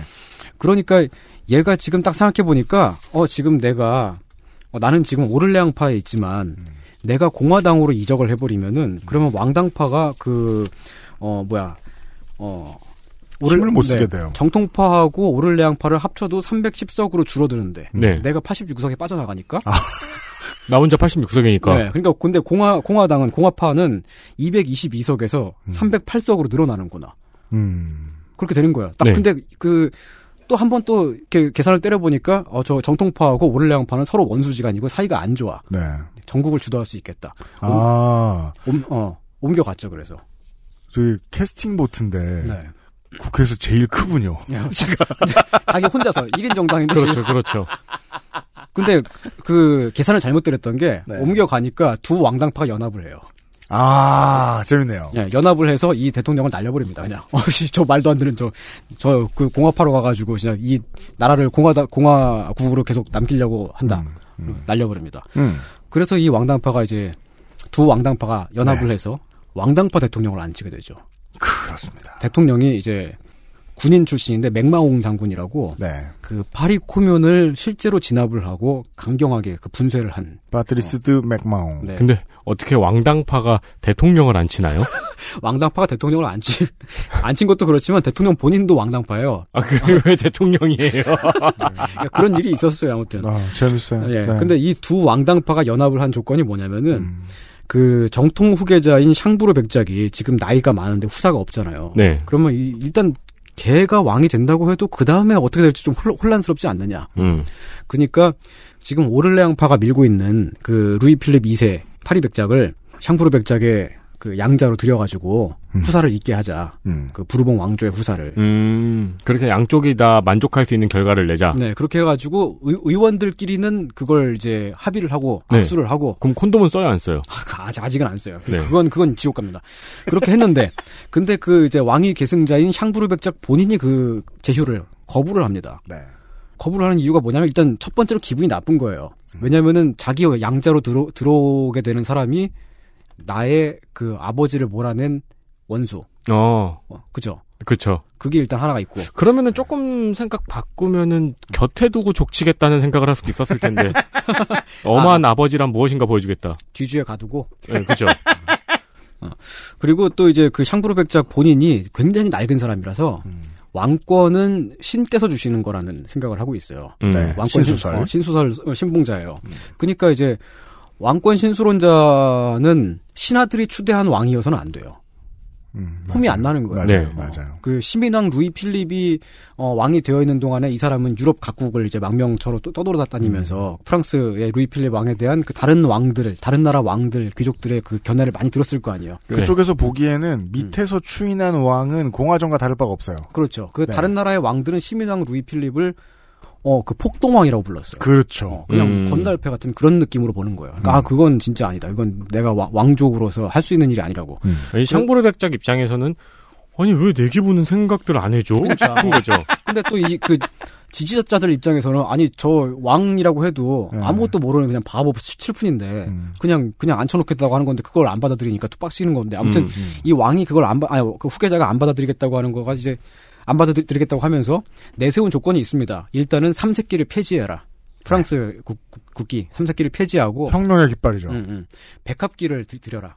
백합기. 어. 지금도 남아 있는 백합기, 어. 부르봉 왕조의 깃발입니다. 그, 그 모양을 말씀드리려고요. 예. 음. 그, 쾌백주의 깃발의 모양이 그 모양입니다. 네. 네, 위쪽으로 세 개가 이렇게 퍼져 있습니다. 네. 맞아요. 어, 그리고 또 이제 그, 어, 또 하나의 그 요구 조건이. 어우, 지금 전- 저그 궁금해서. 네. 그 복합기, 백합기를 구글링 했더니. 네. 복합기를 보여줘요. 백합기를 검색하셨습니까? 되묻네요. 복합기를 원하지 않았다. 네. 왜냐하면 옛날 사람들이니까 예. 콘돔도 못 쓰게 하고. 저는 대한민국 배우인 백학기 씨가 어,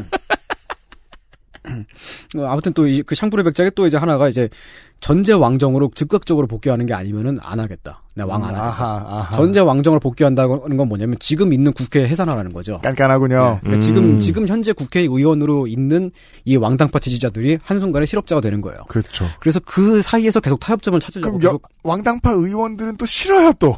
그러니까 이게 막 당선되느라 얼마나 힘들었는데 씨발. 내가 쟤를 올리려고 얼마나 힘들었는데 왕새끼 뭐라고 이러면서 왕당파가 왕을 싫어하게 됩니다. 그 옆에서 공합하는 진짜 속이 터지겠네요. 저런 놈들한테 지고 이게 뭔 꼴이야. 이 당시에 공화파는 정말 그 아무런 정치적인 힘이 없었어요. 음, 말 그대로. 네. 근데 이렇게 그, 그 서로 이제 타협을 하면서 그 절차를 다시 이제 왕정복고의 그 방법이라든지 그 어떤 그 기능 뭐 그런 것들을 다시 막 계속해서 구체적으로 만드는 동안에 변수가 있죠. 예, 이 네. 샹부르 백작이 나이가 많기 때문에 네. 늙어가지고 오늘 내일 하십니다. 네. 그렇죠. 언제 떠날지 몰라. 몸져 몸져 누워요. 음. 결국 그리고 실제로 죽어요. 음. 빠잉. 어. 갑니다. 맥마옹이 이제 어 지금 딱 보니까 이 그 왕 후계자가 음.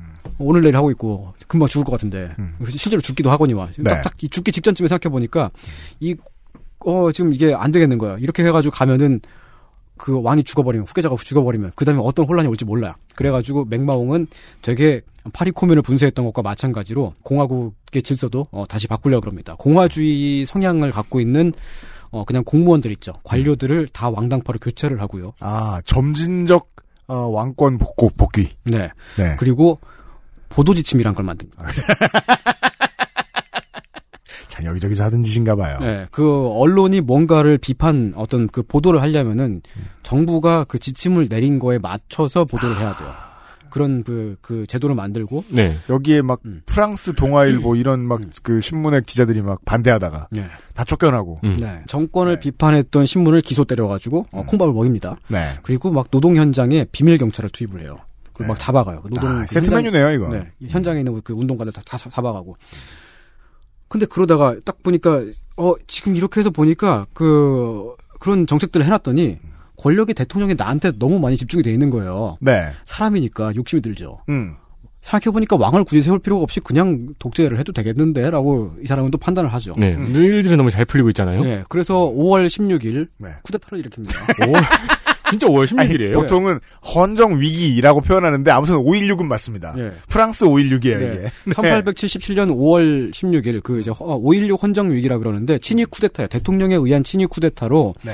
국회를 해산을 해요. 네. 그렇게 해가지고 들어서는 체제가 왕정 복고가 아닌 그, 그 이제 국가 체제 자체는 공화국의 형태를 유지를 하지만 따라서 독재자인 거죠. 이 나라 5.16이랑 가장 비슷한 우리나라의 사건은 유신입니다. 유신. 네. 어, 이게 저기 박정희 전 대통령이랑 사주가 똑같나요?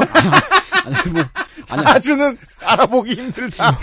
그건 모르겠고. 별자리가 같은 거 아니, 아니 에요? 장군이었다가 혈액형하고 왕되고 5월 16일 날 쿠데타 한 다음에 유신 정권 세우고 이게 뭐예요 지금? 그러니까 그, 그 뭐야 저기야 그 이제 그 유- 유신 그 하려 그러는데 근데 국회를 해산하려고 하면은 여기에 하나의 변수가 있었습니다. 이 사람은 결국 결과적으로 실패를 합니다. 그게 이유가 뭐냐면은 이때 대통령은 직접 선거를 토- 통해서 선출되는 대통령이 아니에요. 음. 국회의원들을 그 국민들이 뽑으면 유권자들이 뽑으면 네. 선출된 국회의원들이 다시 그들이 그 투표를 해가지고 네. 대통령을 세우죠. 네. 내각제 형태의 대통령이죠. 그렇죠. 대통령을 뽑으려면 국회가 뽑는 겁니다. 음. 그리고 대통령이 어떤 정책을 시행을 하는, 하는 거는 다 그 국회가 그 토론을 거쳐가지고 네. 국회의 동의를 얻어서 시행을 합니다. 음. 그러면 법적으로 이 국회를 해산하려면 어떻게 해야 되느냐? 음. 국회를 해산하려고 국회 동의를 거- 일단 거쳐야 돼요. 그러니까 국회 해산하는 게 불법인 거예요. 네. 어, 그러네요. 그리고 그 국회가 원래 그게 공화정이에요. 예, 네. 국회가 뽑은 대통령이 그 국회를 해산하는 게 이게 법적으로 가능한가라고 하는 거대한 논란이 퍼졌죠.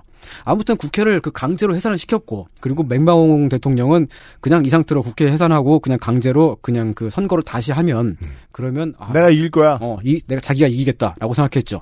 그럴 리가 있나요? 일단 논란 자체가 생기잖아요. 이게 법적으로 이게 말이 안 된다. 음. 공화파는 다들 그렇게 법- 법적으로 말이, 말이 안 된다라고 해- 했고 음. 왕당파는 저거 좀 지금 되게 미심쩍은데 의심스러운데 음. 라고 하는 거죠. 거기다가 거기 한, 한 걸음 더 나아가가지고 일단 자기 자신을 실업자로 만들었잖아요. 국회의원이 네. 네. 보복을 해야, 해야 되잖아요. 공화정이다 이거 이 새끼야 이러면서 네. 보복을. 하지만 나는 독재자지. 네, 그래가지고 그 맥마홍의 그 뭐야 맥마홍의 시도 는 결과 결과적으로 실패를 하게 됩니다. 맥마홍은 인기가 없을 수밖에 없었던 인물인 게 보불 전쟁 끝나고 나서 파리 고면을 진압을 할때 네. 프로이센 군대를 데리고 와가지고 그 외국 그렇죠. 군대랑 같이 자국민을 학살한 사람이고 첫 번째로 네. 그 다음에 자기가 대통령으로 있는 동안에도 큰 홍수가 났어요 어디서 홍수가 나, 나가고 거기 그 현장에 딱 도착하고 나서 아 물밖에 없구만 그리고 돌아가요 그냥 아, 네. 그, 게 신문에 보도가 돼요. 네. 그러니까 보도 지침을 아무리 때리고 그래도 신문들이 오늘 대통령께서는 물밖에 없다고 하셨다. 어, 물밖에 없구만이라고 해가지고 잘못됐다라고 쓰진 않았지만 물밖에 그렇죠. 없구만이라고 하고 돌아가셨다. 그래도 어쨌든 그 행간을 잘 읽으면은 그 독자들이 알 수 있는 정도 물- 그 계속 나가는 거예요. 물밖에 아- 없다고 지도하시었다. 네. 그, 그, 그렇게 인기가 없는 사람인데, 마침 그때 공화파에서 그 공화파의 새로운 지도자로 부각되면서 등장한 인물이 있습니다. 네. 그 사람이 바로 강베타입니다. 레옹 강베타. 레옹 강베타. 네. 네. 보불 전쟁의 영웅이지요. 음. 강베타는 일단 그 황제군이 패배하고 네. 프로이센 군대가 프랑스 전역을 유린하고 다니, 다닐 때 네. 그래도 우리가 시민 군대를 모아가지고 국민 군대를 모아가지고 결사적으로 싸워야 된다라고 주장을 했던 인물이고요. 네. 실제로 봉쇄되어 있는 도시를 탈출을 했어요. 어떻게 탈출했냐면은 음. 풍선을 타고 열기구를 타고 탈, 탈출을 했어요. 와. 예. 그래서 진짜 저만치 날아가갖고 그 군그 프로이센 군대의 포위망을 뚫고 네. 진짜 가갖고 실제로 군 그 국민군을 모집을 해요. 그래서 싸워가지고 실제로 이겨요. 근데 몇몇 개의 전투들을 이기는데, 음. 근데 강베타가 그 참, 참전한 전투는 다 이겼지만, 음. 어쨌든 그 전체 그, 그, 그 전수, 전술적으로, 음. 그 전쟁 자체는 패배를 했기 때문에, 그렇게 된 건데. 와, 강베, 그럼 열기구 타고 이렇게 탈출할 때 네. 밑에서 독일 군들은 화살밖에 못 쐈겠네요. 그러니까 저게 뭔지 모르는, 아, 그때는 총, 총을 쏠 수 있었는데, 저게 네. 뭔지 모르는 거죠, 잘. 그리고, 아, 저거 뭔가 영화 촬영인가 봐. 우와. 잘 몰랐을 거예요. 아무튼 탈출을 해서. 그러니까 그 네. 일단 그 장면 자체가 우리 그 뭐야 줄베른 소설에 나오는 네. 그런 것처럼 굉- 굉장히 아, 그렇죠. 어, 판타스틱하기도 하고 스팀펑크적인 영웅. 거, 거- 그런 거기다가 그 실제로 싸워서 이기기도 이겼기도 했고 네. 마- 말하자면 이순신인 거죠. 네. 그런 사람이 공화파의 리더로 나와가지고 저런 식으로 가면 안 된다. 맥마홍이 저렇게 하는 저거 안 된다. 그리고 그러, 하지만 또 왕당파식으로 가는 것도 안 된다. 우리 그 공화파 의원들이 지금 아직 어떤 경험, 경험이 있는지 이 사람들이 그 어떤 실력이 있는지 검증되지 않았지만 공화파를 찍어달라라고 호소를 합니다. 음. 네. 국민들이 그래서 공화파를 찍어요. 음. 그래서 실제로 그 77년도의 하원 선거와 79년도의 상원 선거를 모두 공화파가 승리를 합니다. 1877년, 1879년. 네. 과반의 승리를. 그래서 그 맥마홍 대통령을 사임시킵니다. 음. 아, 왕당파의 공화정을 끝냈군요. 네. 그러면서 1880년대 로 넘어가게 되는데 음. 결국 그러면서야 공화파의 시대를 열게 되는 거죠.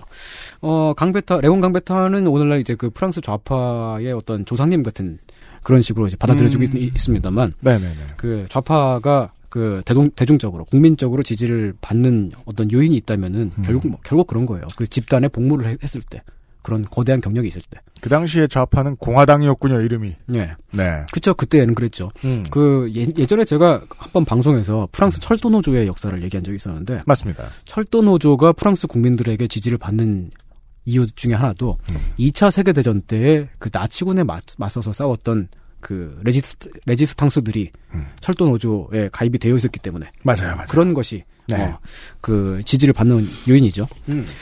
이 강베타가 그 공화 그 공화파는 그 공화파라고 하는데 공화당 어, 일반 공화당이 있고요. 보통 예. 보통 공화당 음. 그리고 어 급진 공화당이라고 하는 또 당, 당이 또 있어요. 왼쪽 공화당인가 봐요. 예, 예, 좀 그렇죠. 네. 그리고 뭐 이제 좀 민주적인 성향을 갖고 있는 뭐 그런 공, 공화당도 있었고 여러 가지 있습니다.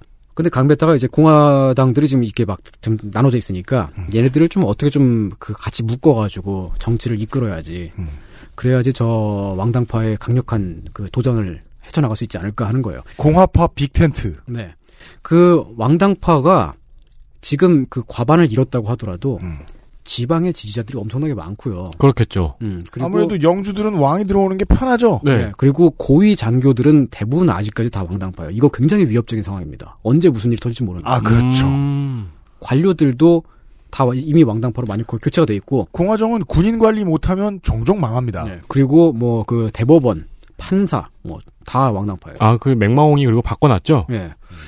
이 상황에서 지금 사실 이- 지금 우리도 딱, 딱 보면은 우리도 그 국회에서 조금 이쪽에 어떤 어떤 성향인 당이 어 한 절반 된다 하더라도 새누리당 무시 못 하잖아요. 그럼요. 왜냐하면 투표하면 무조건 3분의 1 이상 나오니까 절반 그렇죠. 가까이 나오고 그 다음 선거에서 또 어떻게 될지 모르니까 네. 강- 개- 계속해서 위협이 있는 거죠. 그래서 이 공화파들을 한국은 음. 그 위협을 지금 몇십 년째 지금 지고 가고 있죠. 예. 네. 그래서 이제 이, 이 강베타가 이 공화파들을 모아, 모아 가지고 그 아, 그죠. 음, 만들려고 한 게 유신파 정당이 정리가 안 됐잖아요. 한국도. 네. 네. 네. 만들려고 한 게 그 강베타가 어, 기회주의당이라고 하는 것을 만듭니다. 당 진짜 이름입니다. 네. 오폴튜니스트 파티. 어, 진짜요? 예. 네. 기회주의라고 하면은 보통 일반적으로 우리 그 어감 자체가 그냥 듣고 있으면 뭐 못생긴 놈 당 뭐 이런 거 비슷한 것 같잖아요. 부정적으로 느껴지죠. 그렇죠. 그렇죠. 예. 속이 검은 당 뭐 이런 것 같은데. 얍, 얍사비당. 네. 아, 얼마 전에 제가 그 낭만 닥터 김사부 2라고 하는 드라마를 봤는데 거기 그 드라마에 보면은 다치마와리에 나온 의사가 있잖아요. 네. 그 의사가 병원장한테 알랑방구를 껴요. 그러니까 그 같은 다- 배우라는 뜻이에요. 음, 예. 그러니까 이제 그, 어, 다른 의사가 그, 알랑방구 끼는 의사한테 기회주의자라고 부르는 장면이 있더라고요. 네. 기회주의자라고 하는 거는 이제 어감 자체가 되게 좀 부정적이고, 막 음. 되게 막 얍삽하고, 음. 막 아부하고, 음. 이런 식의 느낌이잖아요. 네. 근데 기회주의라고 하는 건 원래 처음에 그런 의미가 아니었습니다. 이게 그 어감이 부정적으로 된 게, 그 욕으로 사용하게 된 게, 공화당 바깥에 있었던 음. 운동 진영, 노동 운동 진영, 사회운동 진영에서 나왔던 것입니다. 아.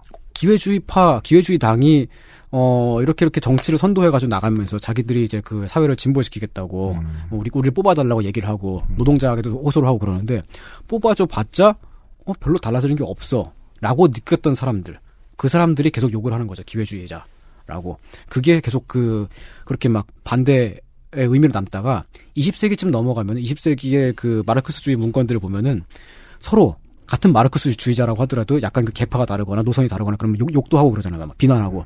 그럴 때마다 서로 막 기회주의자 이게 가장 큰 비난이에요. 아. 그게 계속해서 남아서 음. 왜이 빨갱이들은 이 서로를 그 욕을 하고 싶을 때 수정주의자 네, 수정주의자, 이러잖아요. 스탈린주의자, 예. 기회주의자. 근데 기회주의자 아, 왜 보면 상당히 많은 욕들은 네. 어원이 있잖아요. 네. 이게 프랑스에서 온 거군요. 그렇습니다. 심지어 정당명이었군요. 예. 그러니까 이 기회주의라고 하는 게 막 정말 무슨 막 아첨하고 막 무슨 여기 붙었다 저기 붙었다 막 그, 그렇게 하는 그게 아니고요. 성서에 기회라는 단어는 좋은 때만 쓰입니다, 보면. 그렇습니다. 오폴튜니티라고 하는 이 단어 자체가 좋은 뜻이에요. 음. 이 기회주의의 어떤 그 이념적인 특징이 있다면은 공화국 전체의 진보를 목적으로 해요, 일단.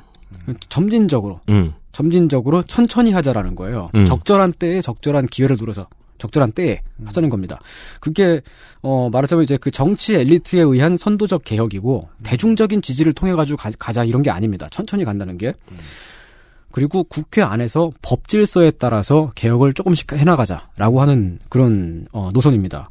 근데 이- 이런 식의 그 사고 방식이 왜 나왔냐면은 예. 프랑스의 그 지난 100년 동안 체제가 계속해서 바뀌면서 여러 가지 개혁 운동들의 그 경험이 있잖아요. 그러니까 인류에서 가장 먼저 이걸 실험을 해봤어요. 해봤더니 네. 여러 가지 실- 실패 경험들이 있는 거예요. 대혁명 때 보통 선거를 실시하잖아요. 세계 최초로. 보통 선거를 실시했더니 나폴레옹 1세를 왕, 황제로 앉혀요. 그렇습니다. 사실상 그 첫 번째 대혁명의 프랑스 대혁명의 결과는 네. 충격과 공포였단 말이에요. 네, 그래요. 세상에 여기 넣어놨을 때 음. 절대로 일어나지 않을 일이 일어났다. 음. 네. 그냥 두느니만 못한 일이 일어났다. 네. 그 여- 여차저차 해가지고 다시 왕정에 들어섰을 때 그 또 혁명을 일으켜가지고 내쫓았더니만 나폴레옹 2, 네 나폴레옹 3, 나폴레옹 3세, 네 3세를 나폴레옹 2. 또 황제로 또 뽑아. 네.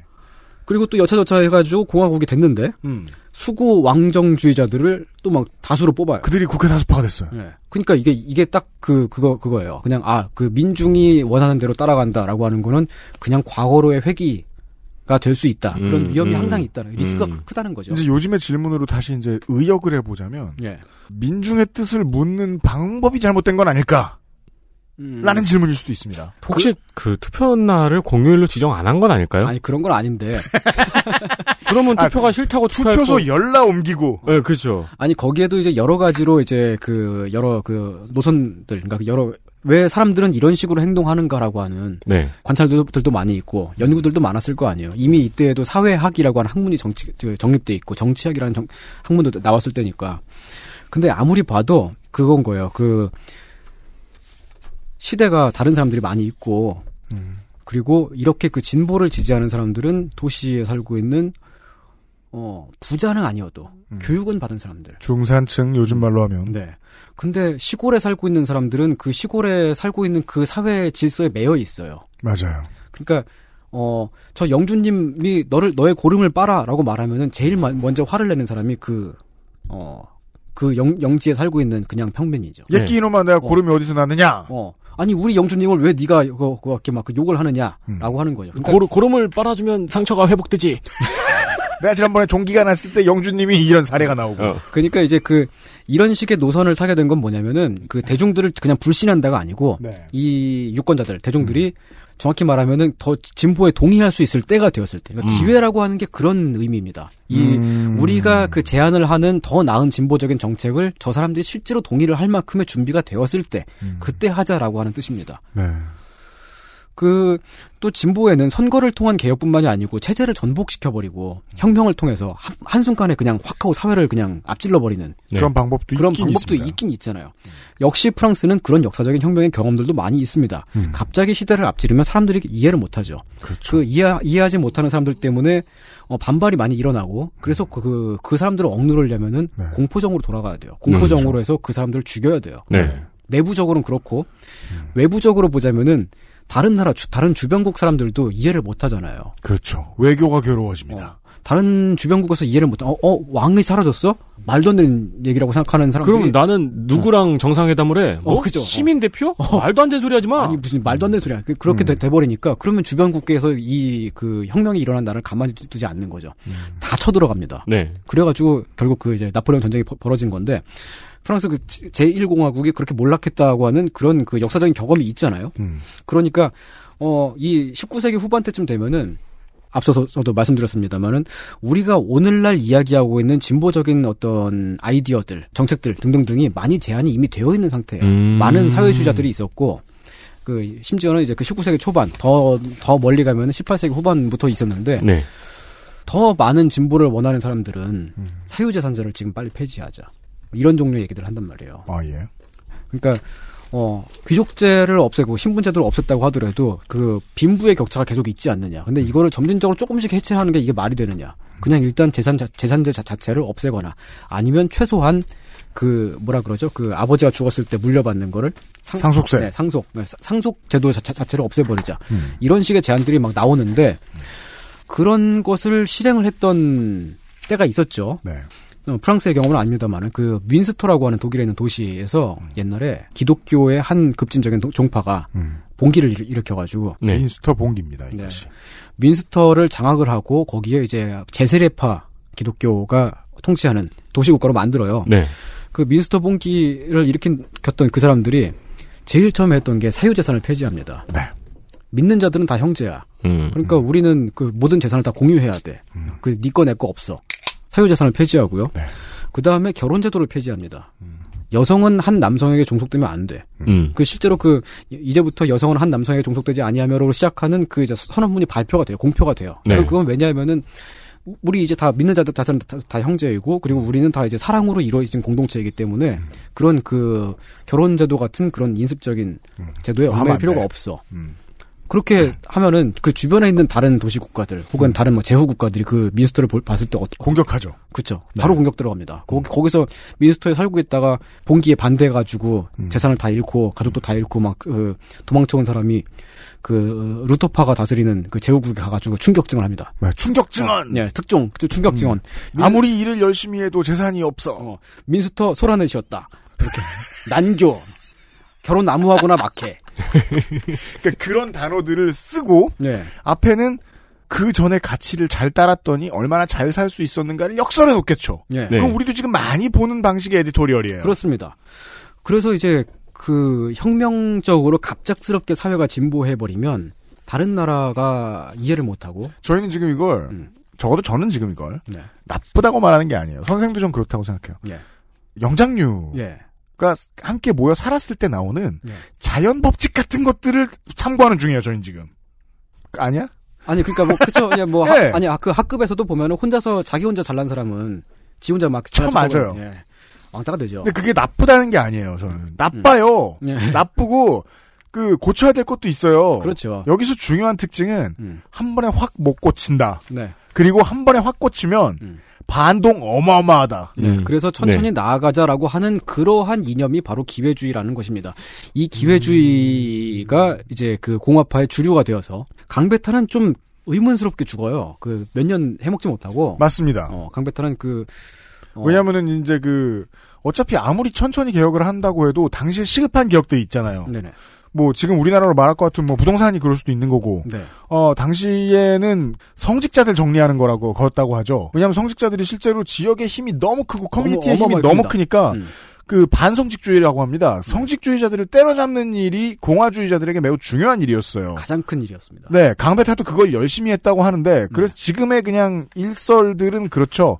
아마도 수도회에서 히트맨을 보내지 않았겠느냐.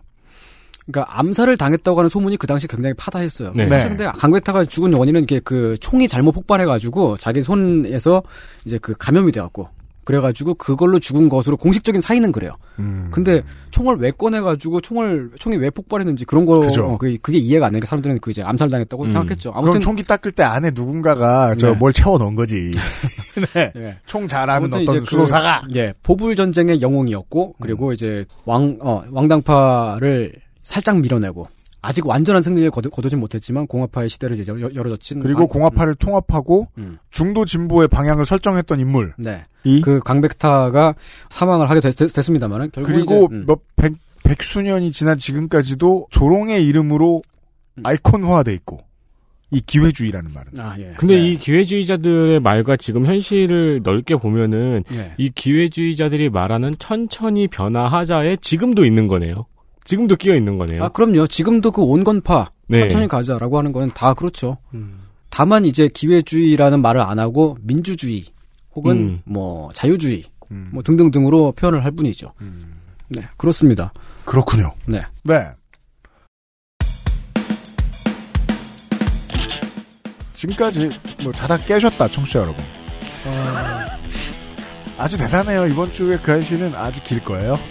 네. 네. 민주주의에 나아갈 길을 공화정에 나아갈 길을 음, 국민 전체의 주권이 있는 시스템을 테스트해 보았던 아, 인류의 어떤 테스트베드의 네. 이야기입니다. 그렇습니다. 목요일에 그것은 알기 싫다였습니다. 아, 이렇게 앉아 있는 사람들이 내일 그대로 인사드리겠습니다. 드느라 수고하셨습니다. 금요일에 그 아저씨 뵙겠습니다. 감사합니다. 고맙습니다. XSFM입니다. I D W K